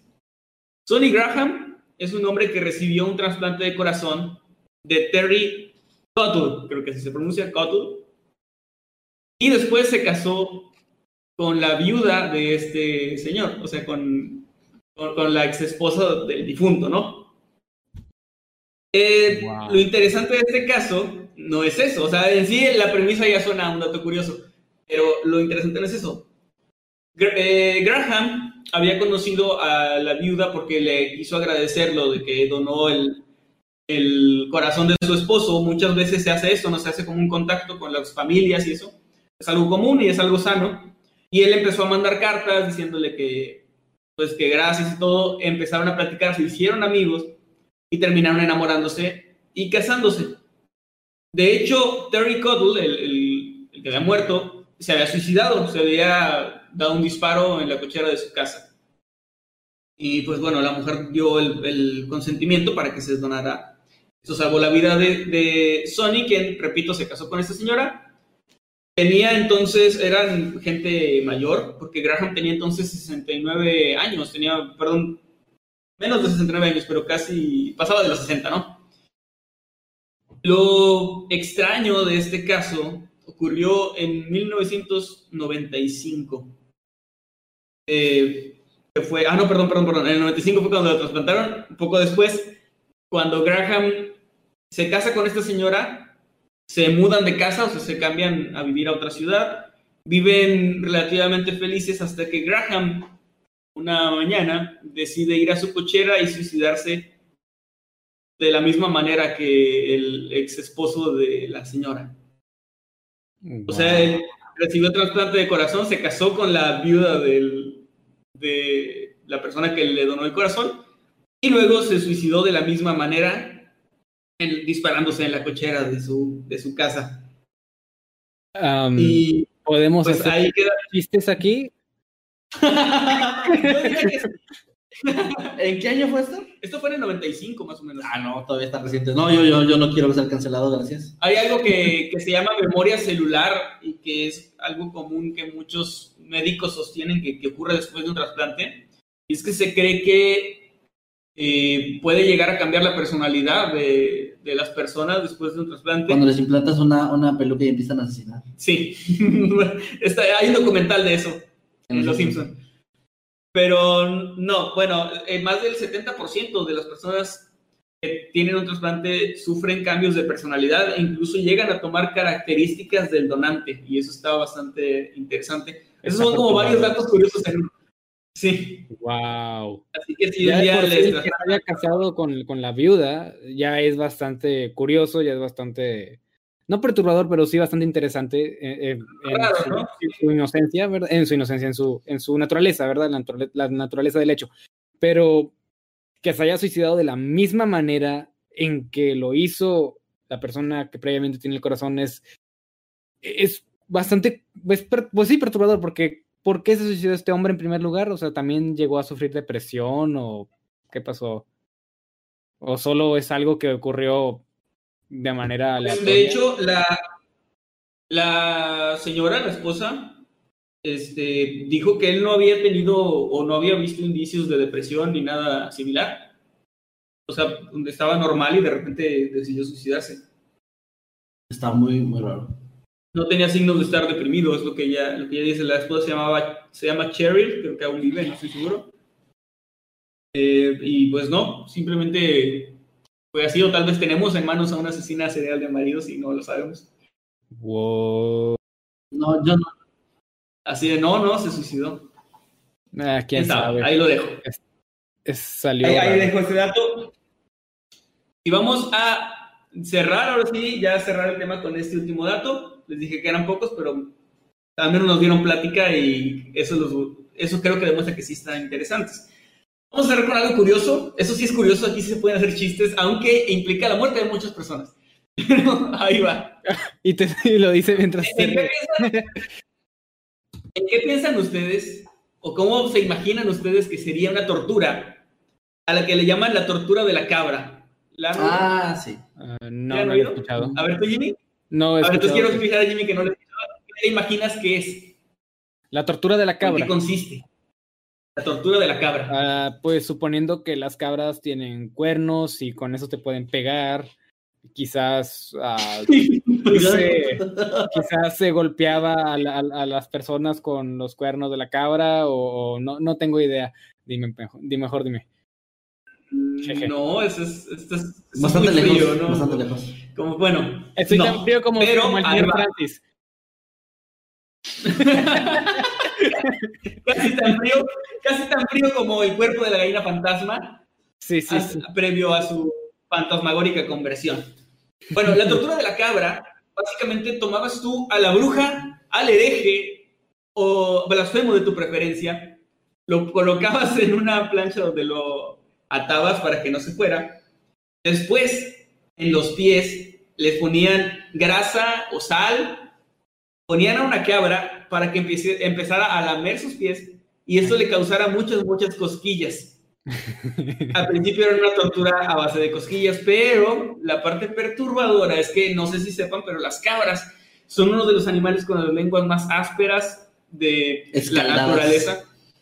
Exacto. Que después de lamer por un tiempo los pies terminaban desollándolos, arrancando la piel, dejándolos en el músculo y en ocasiones se dice que estas torturas llegaban al punto de dejar de llegar hasta el hueso con las lamidas de la cabra. Comentaron Miguel Soto, God Simulator.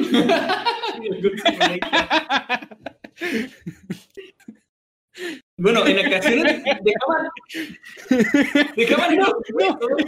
God Simulator tiene una lengüota que puede usar bastante. Si han visto el juego. Sí, sí, sí lo hemos visto. Ay, no. Pues ahí, ahí está el predecesor de, de, de esa de eso, ¿no? Goat Simulator está inspirado en, en esa tortura, definitivamente. Pero Sí, y pues, me, había parecido graciosa la tortura. Como que, ¿no? Como, como algún tipo de pericure hecho por la cabra. O, o qué será. No, pero luego ya cuando ves que ya te llega el hueso, es como que, oye, amigo, oye, cabra, tranquila. Dice, dice Jato Blogs que, la- que las cabras tienen fetiches de pies. Es que, o sea, ¿te, te imaginas una cabra fetichista? O sea, así de mm, patas otra vez. Otra vez. Pa- Patas de herejes. No, ellos- me imagino que, que las cabras han de imaginar los pies como, como una rocaleta. Que, que quieren. El, es- el hueso, el hueso es el centro, ¿no? Así el, el núcleo. Sí, el núcleo. Es como que. Tal vez "Mm, jugaban, qué con rico". otras cabras, jugaban con otras cabras a la Tootsie Pop, ¿no? Así de ¿cuántas lamidas puedes llegar hasta el centro? hasta el chicle. No, no, gente, no hagan chistes. Hay mucha gente que murió No, de eso. pa- pas- pasó, en, eh, pasó en lo medieval, ya, ya, ya, no importa. Pues esta tortura se utilizó hasta mediados de los 90. No, no se crean. No, no. Señores, Pero- me, pero sí. me- me disculpo por comparar esa tortura con, con las rocaletas, no fue mi intención. No, no fue tu intención comparar. Entonces, ¿cuál es la relación? ¿Para qué se parecen, hombre? Pues eso debieron pensar antes de que se pareciera tanto la tortura. Y Bueno, con esto llegamos al final de los datos, al final del, del programa también, pero vamos a la, a- a la lista de octámbulos. En octámbulos tenemos una lista de, de enemigos, de animales malignos. Entonces sumamos las cabras a los animales malignos. La cabra ya está en la lista junto a las vacas, junto a los emus y al oso de Jimmy. Están ahí. A los oye. mi oso. Hay más, ¿no? Hemos mencionado también. ¿De animales malignos? No mencionamos los delfines aquí, no, fue en un video de Mundo Creepy, ¿verdad? Creo que sí. Pero bueno, ahí, quedó el tema, señores, para terminar, pues, con... No manches, Con qué buen unas tema. eh, qué buen tema. Y pues dice aquí, dicen aquí que Herdunkel Hyde fue cabra en otra vida.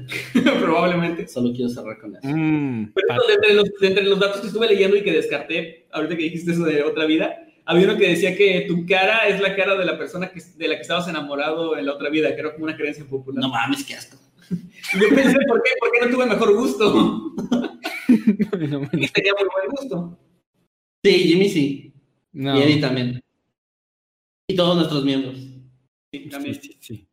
Bueno, gente, pues ahí quedó el tema de, de esta noche. Mm, No sé, Jimmy.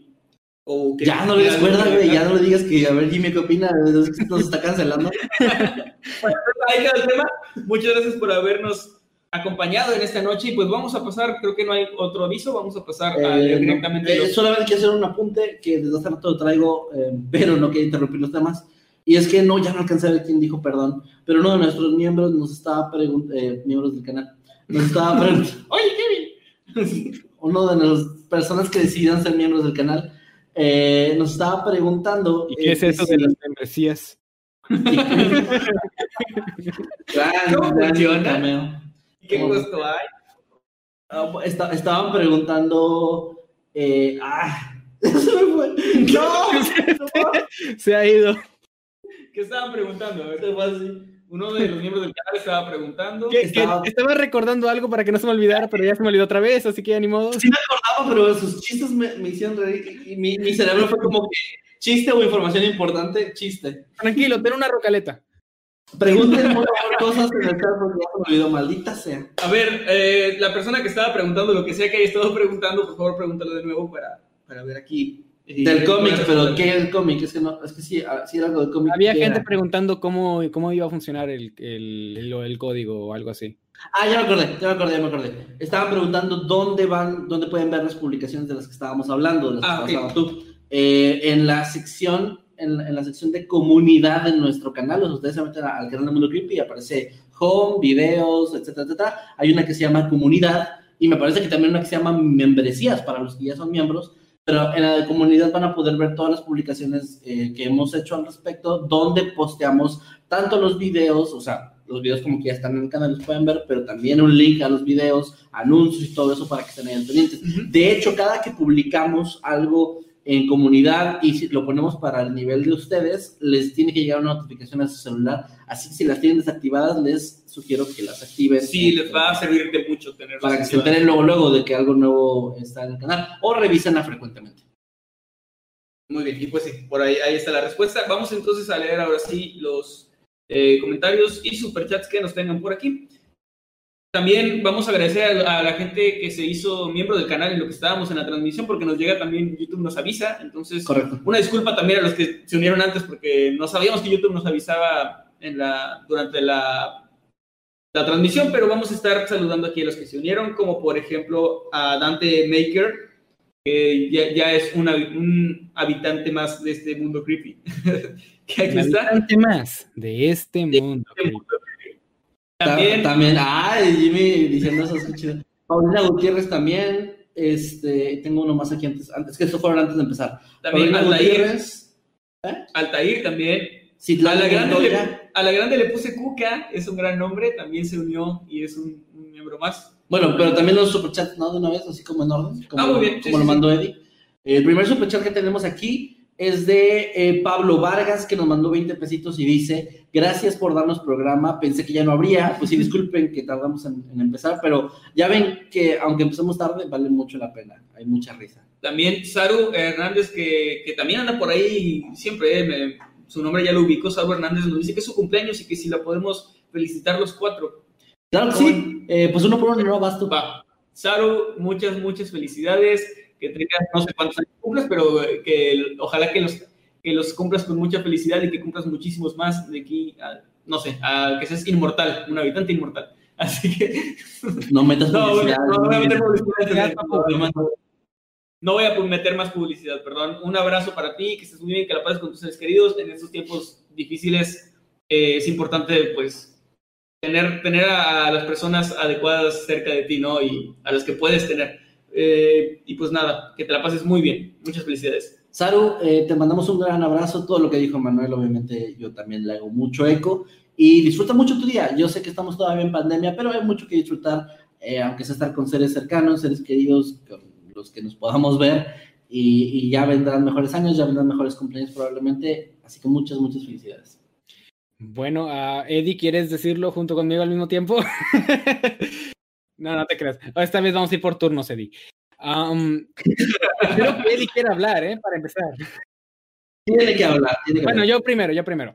Uh, muchos, muchos saludos y muy, muy feliz cumpleaños, Saro Hernández. Espero que hayas tenido un día excelente y espero que cumplas muchos años más y que, como dice Manuel, pero sin la publicidad, esperemos que vivas eternamente. No, pero sin publicidad esta vez, ¿eh? Sin publicidad. Sin anuncios, con AdBlock. Ahí digo, digo. No digas eso. Bueno, pues muy, feliz cumpleaños, Saru. Yo veo que veo aquí que son 16 años. Felices 16, pásalas muy bien. Eh, no sé, creo que a partir de esta edad la vida empieza a ir un poquito más rápido, así que trata de disfrutar todo lo que te pase y todo lo que vivas. Y échale muchas, muchas ganas. Filósofo, ¿eh? Yo cumplí ¿No te 16 llamas el año Francis? pasado. Ayer tenía 16. Ahora tengo casi 27, puta. Bueno, muchas felicidades. entonces. qué tragedia. Eh, vamos a pasar al siguiente. Eh, Peter León nos mandó 100 pesitos y dice, chicos, felicítenme a mí y a mi mamá. El jueves fue mi cumpleaños y ayer el de ella, por favor. Peter, muchas felicidades. Que el jueves fue tu cumpleaños. Ojalá te la hayas pasado increíble. Te mandamos un fuerte abrazo, un gran saludo. Y ojalá que estés muy, muy bien. Y también a tu mami un gran abrazo y una gran felicitación. Obviamente todo con sana distancia. Los queremos mucho. muchas felicidades a los dos y ojalá que nos estén viendo ambos ahorita, que estén disfrutando de esta noche y pues comiendo rico, ¿no? Que también es lo, lo chido de los cumpleaños. Uy, sí. Se come muy, muy rico. Felicidades a los Es dos. el único día en el que puedes comer lo que quieras y no te sientes culpable. Y nadie te va a decir nada. Todos te van a ver y van a decir, feliz cumpleaños. Muy bien. Bueno, a Peter, muchas, muchas felicidades a ti y a tu madre. Esperemos, es- espero en serio de todo corazón que la hayan pasado bastante bien y que estén disfrutando de este programa porque los temas fueron muy buenos, me encantaron. Y muchas gracias, Peter, también por tu super chat, lo apreciamos bastante. Y sí, esperemos que disfrutes lo que resta de esta transmisión de Noctámbulos porque todavía no se acaba. Feliz Sí. cumpleaños a los dos. Un abrazo muy grande de parte de todos. Gracias. Gracias. Muy bien. Y siguiendo con, con los miembros que se unieron a a nuestro canal, está Joshua Alexander Zúñiga Aguilar, también Quetzalcoatl, es, eh, Quetzalcoatl DSG. Un gran saludo para ti, Te Quetzalcoatl. saltaste ya también a Altair y... No, ah, sí lo dije ah, anteriormente. perdón, dijiste sí, perdón, es que te ves, lo siento. lo siento. También eh, Montserrat Tavares, creo que Mm. espero haber pronunciado bien tu apellido, Montserrat. También muchas, muchas gracias. Ok, a Jill Z. Parker nos manda un comentario y nos dice: La gallina fantasma es la novia muerta del, del gallo con tenis. Y yo pienso, no, yo pienso que no, no, no era su novia. Era, era, e- ella te- lo tenía como crush al gallo con tenis, pero el gallo con tenis no la quiso pisar. Y por eso feliz. Y por esa razón estuvo de fantasma. No, no, No, no, ¿no? no. ¿Qué? No, lo que dijo Manuel, tú, tú, tú estás bien, Jimmy, tú sigues siendo bonito. No, yo bien. solo dije algo que no voy a repetir. ¿Qué dijo yo ya quiero continuamos, saber? por favor. No, ahí pones la transmisión. Eh, Pablo Vargas nos mandó 20 pesitos. Y dice, Jimmy siempre con buenos temas, saludos. Ah, muchas gracias, Pablo. tú sí eres. Te toca La leer, Jimmy. próxima va a traer uno incluso más loco. Bueno, Lalo Banda nos manda un superchat de 10 pesos. Muchos saludos, Lalo. Y también de una vez le mandamos un fuerte saludo a Lucas Neón, quien se acaba de hacer miembro del canal y se ha hecho un habitante infernal, bien diabólico. Muchos saludos, Lucas. Muchas gracias también, Ulises Guillén, que nos manda. Ay, ¿de dónde es esta moneda? Es 5 Dólares canadienses. ¿verdad? Muchas gracias, saludos hasta Canadá. Y dice: El Jimmy saca sus temas de la revista La Ciencia Falsa. Como debe Sí de creo, ser. eh, que la saca. Empiezo esto, la verdad. Me casé con un oso marino. ¿No se acuerdan? No me dejen Había uno de. No, la un bebé extraterrestre. Era, era me casé con una, un unicornio, ¿no? No sé. Porque lo- el artículo de esos marinos era lo del círculo. Creo, Oh. Creo, creo, creo. Los osos marinos y la- las, los cuentos de hadas son reales, algo así, le mostraban a Calamardo. Bueno, perdón. eh, También Cubita de Hielo, que se volvió eh, miembro. Eh, gracias por haberte unido, Cubita. Un saludo. Ya es un habitante onírico. Un habitante onírico. También John Min, que se hizo un habitante inmortal. Muchos, muchos saludos. Eh, bueno, siguen, siguen. Mr. Corbata de Masketsimi, qué buen nombre. También se ha, se ha convertido ya en un habitante inmortal de excelente. este mundo creepy. Uh, Y también, perdón, una vez leo el superchat, Jesús del Diablo de Sinaloa, dice, el Diablo de Sinaloa, perdón, nos manda 5 dólares, muchas, muchas gracias, y dice, ¿qué rollo plebes aquí visitándolos? Pues aquí nada más dando, hablando de gallinas fantasmas y de, de cabras malignas. de Rocaletas también. También ah, muchos saludos a Miguel Soto y a Javisis A. Ambos se han vuelto habitantes inmortales.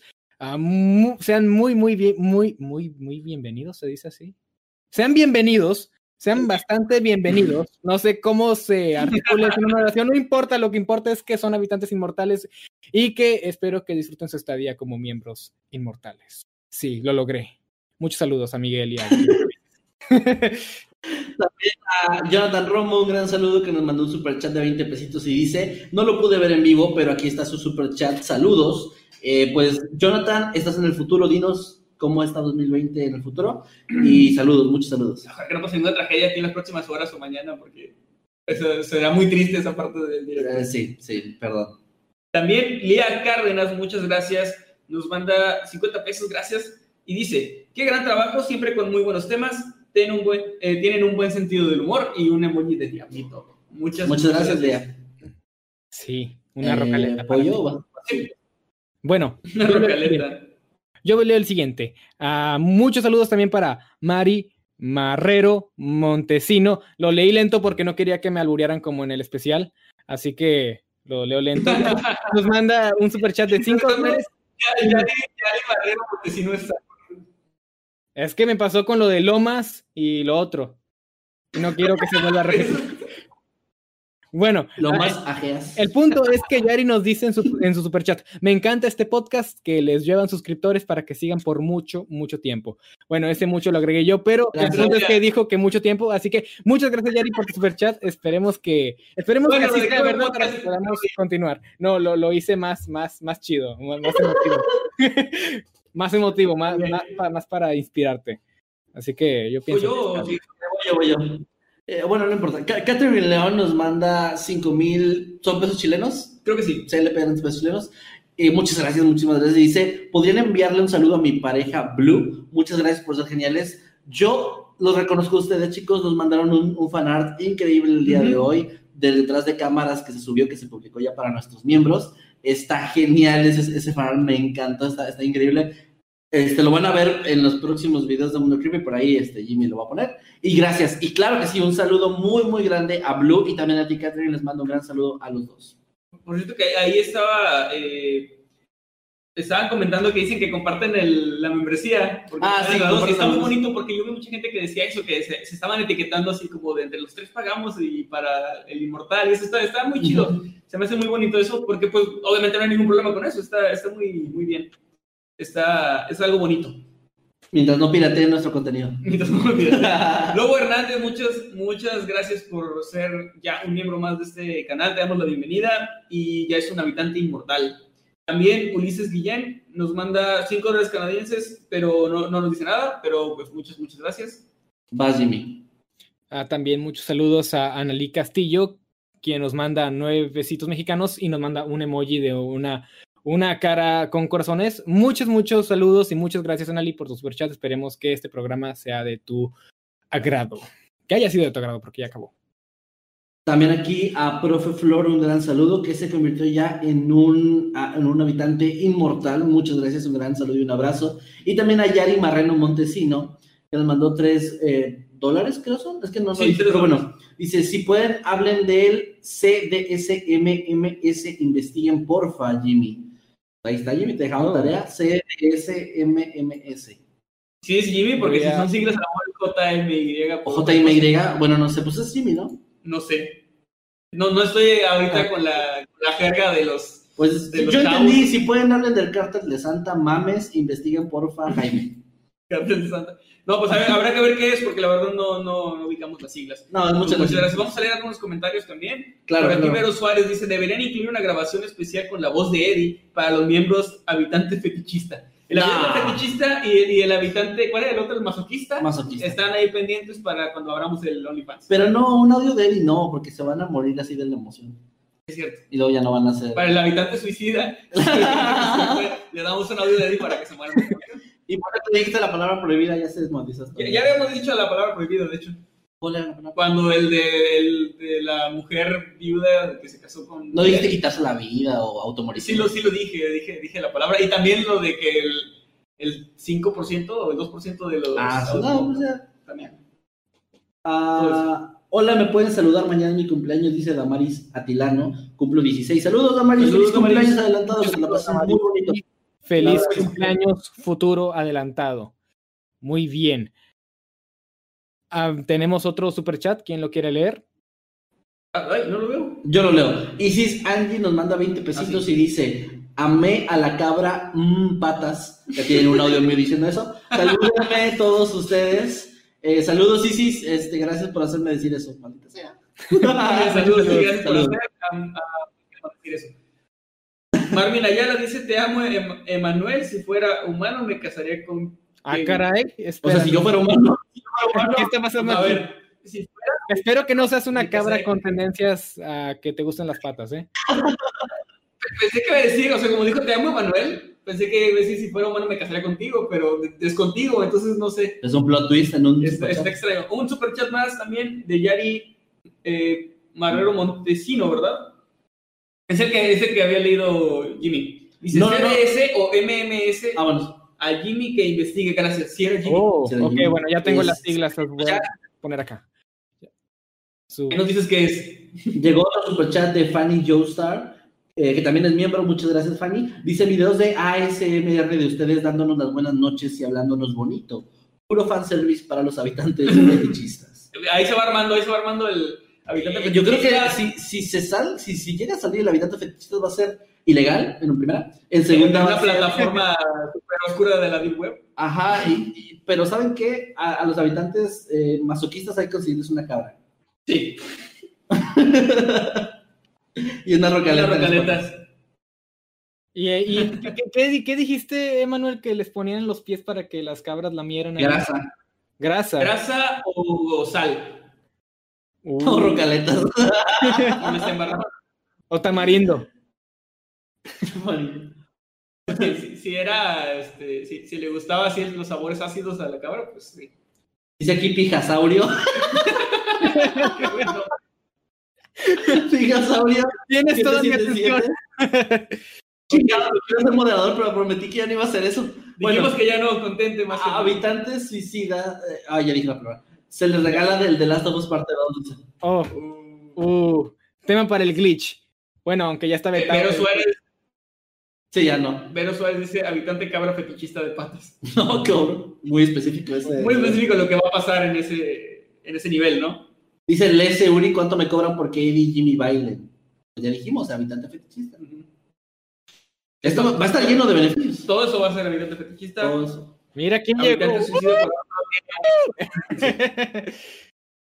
Ya en este momento, en este momento, este, Eddie es la cabra, ah, y luego Jimmy se acerca, quítate tú.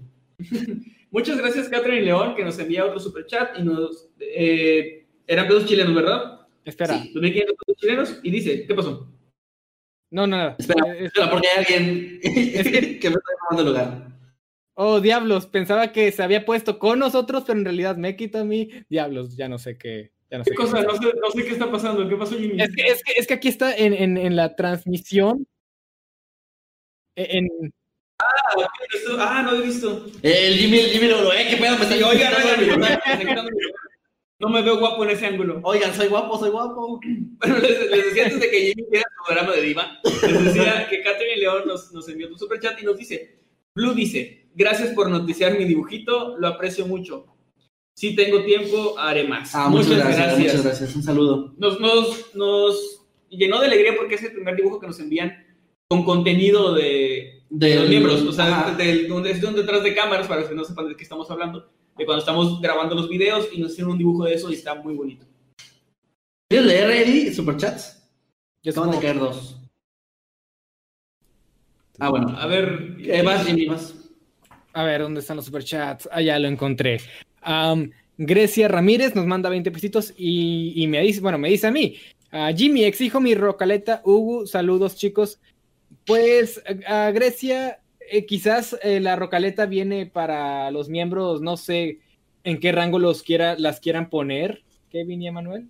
¿En qué rango van a estar las rocaletas? Iván el masoquista. Vamos junto con la cabra. Y la grasa. Un combo ahí. Sí, y muchas gracias, Grecia, por. Apreciamos mucho tu apoyo. Eh, también aquí Fanny Joestar eh, nos mandó otro superchat de 2 dólares y dice Kevin bailando como si, eh, Sim Simi, el doctor Simi. este, pues ese, ese, ese yo creo que lo puedo agregar desde el primer nivel, ¿no? O sea, no, no creo que alguien quiera pagar mucho por eso.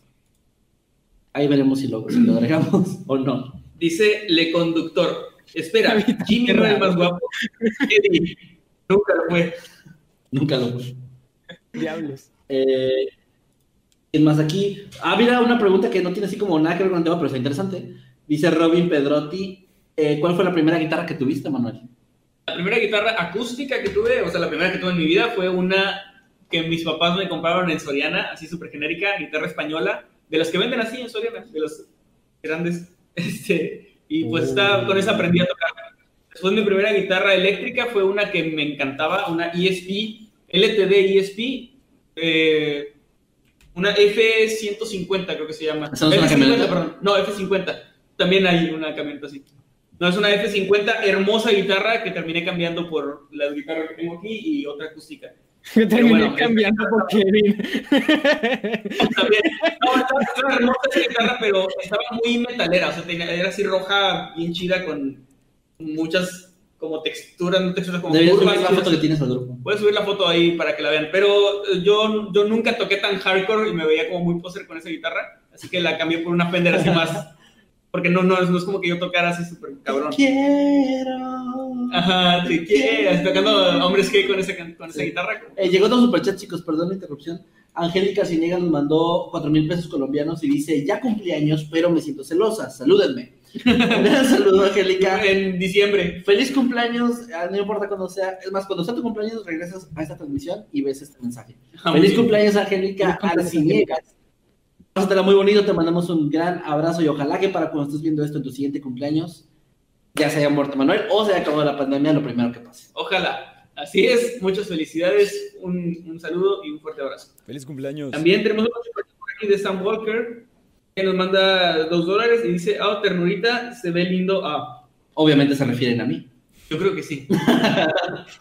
Yo creo que a él. Y bueno, vamos a ya con los comentarios. ¿no? Yo creo que. Yo creo que Vamos, vamos a ir cerrando ya. Vamos ya. comentarios, Pero antes, ah, queridos habitantes inmortales, vamos a estar platicando con ustedes en la videollamada en un ratito. Denos unos minutos para ver, toda la logística de lo que vamos a acomodar y lo que vamos a hacer.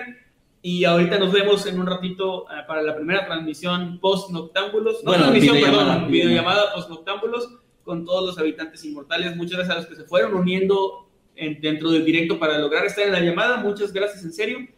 Y por último, Leti RH nos manda 20 pesitos. Muchas, muchas gracias, Leti. No, no, no nos dice nada, pero te mandamos un fuerte abrazo y un saludo. Saludos. Y pues bueno, nos vemos entonces, señores. Jimmy, ¿dónde te encontramos en las redes sociales? Me pueden encontrar tanto en Twitter como en Instagram como arroba LJimmyYT y también pueden encontrarme en YouTube como Little Jimmy donde subo contenido relacionado con videojuegos, así que si ese es un tema que les interesa pueden ir a echar un vistazo a ver si les gusta. Un momento, ¿por qué hizo un dab? Ah, caray. Ah, Yo no vi que hiciera nada. Ah, sí, no, sí, sí, yo sí lo vi. eso sí. Yo, yo- yo no, yo no recuerdo Eso haber sí. hecho nada, no. No, no, no. No, no es cierto. Bueno, ¿cuáles son tus redes, Eddie, por favor, para que la gente te siga? Mis redes, estoy como arroba edisecker en todas las redes sociales. Un saludo. Ya puse mi cámara para los que decían que no le iba a poner, sí la puse. Los quiero mucho. Ahí está, ya ven, un hombre de palabra. Sí, por cierto, porque pues los Spotify no pueden, los Spotify se están perdiendo la cara de Eddie. Miren nada más. Que por cierto, chicos, los Spotify tal vez tengan duda de por qué tardamos dos semanas en subir episodio. Y es que la semana pasada, pues, eh, como habíamos anunciado, eh, fue el, el especial de aniversario y la verdad como quedó muy largo y pues está Fue desorganizado. principalmente No visual. hay temas, es muy visual. La verdad es que lo dejamos eh, nada más exclusivo de, de YouTube por ahora. eh, no, no creemos que lo vayamos a subir a Spotify en algún momento. Entonces, si están escuchando esto y quieren ver ese especial, pues ahí vayan a YouTube y lo podrán encontrar en nuestro canal Mundo Creepy. Ahora sí. sus redes sociales más que mal. Ah, bueno, pues a mí me pueden encontrar tanto en Twitter, Instagram y Facebook y TikTok como arroba Kevin Maskenman. Eh, si me quieren seguir en Facebook, subo muchos memes muy graciosos. Si me siguen en Twitter, hago comentarios bastante atinados. En Instagram subo historias muy interesantes de lo que estoy haciendo en mi día a día o de las actualizaciones del canal. Y en TikTok hago el ridículo como todo un señor boomer. Díganme, por favor. Mira, a mí me encuentran tanto en Twitter como en Instagram, como arroba Manuel-Night. En, en, Instagram subo historias así de, de mi, en mi día a día. ¿Por qué me copias? En, en, Twitter tengo muy, muy afinados y mordaces comentarios. no, no sé por qué lo hiciste. Pues escuchó chido, ¿no? O sea, no les dio ganas de seguirme. O sea, no, no les dio ganas de seguirme. A mí me dio ganas no, de seguirme. de hecho te dejé de seguir ahorita. Ah, no mames. y, y seguía Kevin Man. ¿Me encuentran? Sí, seguía Kevin Man. Sigan a Sigan Kevin Man. Es un crack. Síganlo. Bueno, me encuentran en Twitter, en Instagram como arroba Manuel-Night y también en TikTok. Por ahí no nos subido nada, pero algún día lo haré. Y pues nos vemos, gente. Nos vemos la próxima semana. Hoy empezamos un poco tarde, pero recuerden que los sábados a las 8 son noches de noctámbulos. Nos estamos viendo la próxima semana. Adiós. Espera, espera, una última cosa. Aquí me está apareciendo que el buen Masketsimi 2.0 actualizó su membresía. No sabía que nos, nos, nos actualizaban aquí esto. Oh. Ah, Habitante Inmortal. Así que va a estar también en la videollamada seguramente. Ahí lo esperamos. Eh, un bien. saludo, chicos, para todos. Un abrazo. Estará pendiente ahí de la publicación. Igual En la pestaña de comunidad. En la pestaña de comunidad, ahí para que, para que se puedan unir, para que las instrucciones que les vamos a dejar los puedan ver y se unan a la videollamada y no se la vayan a perder. Tengo una idea. ¿Qué, ¿Qué tal si cerramos, ahora que ya Eddie va a estar a cámara, a Noctámbulos con que Eddie diga algo bonito, así como nos vemos la próxima semana o algo así, A ver. hermosa? Eddie, di, Oh. este, No, no, que le salga del corazón, yo sí, digo. lo que tú quieras. Báñense o algo así, no sé. Un consejo. Ya soy mejor que, que Pero Jimmy. justo, ¿no? pero justo cuando termine de decir lo mío, quiero que Jimmy diga caca. Va. Me parece justo. ¿Va? Vale, vale. Ya no es el aniversario, ¿eh? Va, va. Pues eh, muchas gracias por estar con nosotros. Los esperamos la próxima, la próxima semana a las 8 o tal vez un poco más tarde. No pasa de 8 a 20, se los prometemos. Es que a veces pasan cosas que no nos esperamos. Una disculpa por llegar tarde. Eh, disfruten esta semana que va a comenzar y pues también este, está haciendo fresco por acá. Si les gusta el frío, eh, disfruten el frío. Los queremos mucho. Oh. Ahora di caca. y lo tuyo, Jimmy. Ah. Ah, ca- clientes adoran comer aquí.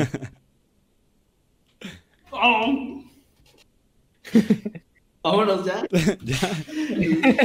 Adiós. Nos vemos ahorita, habitantes y Les avisamos. Yo te aviso. Yo, yo- yo te aviso.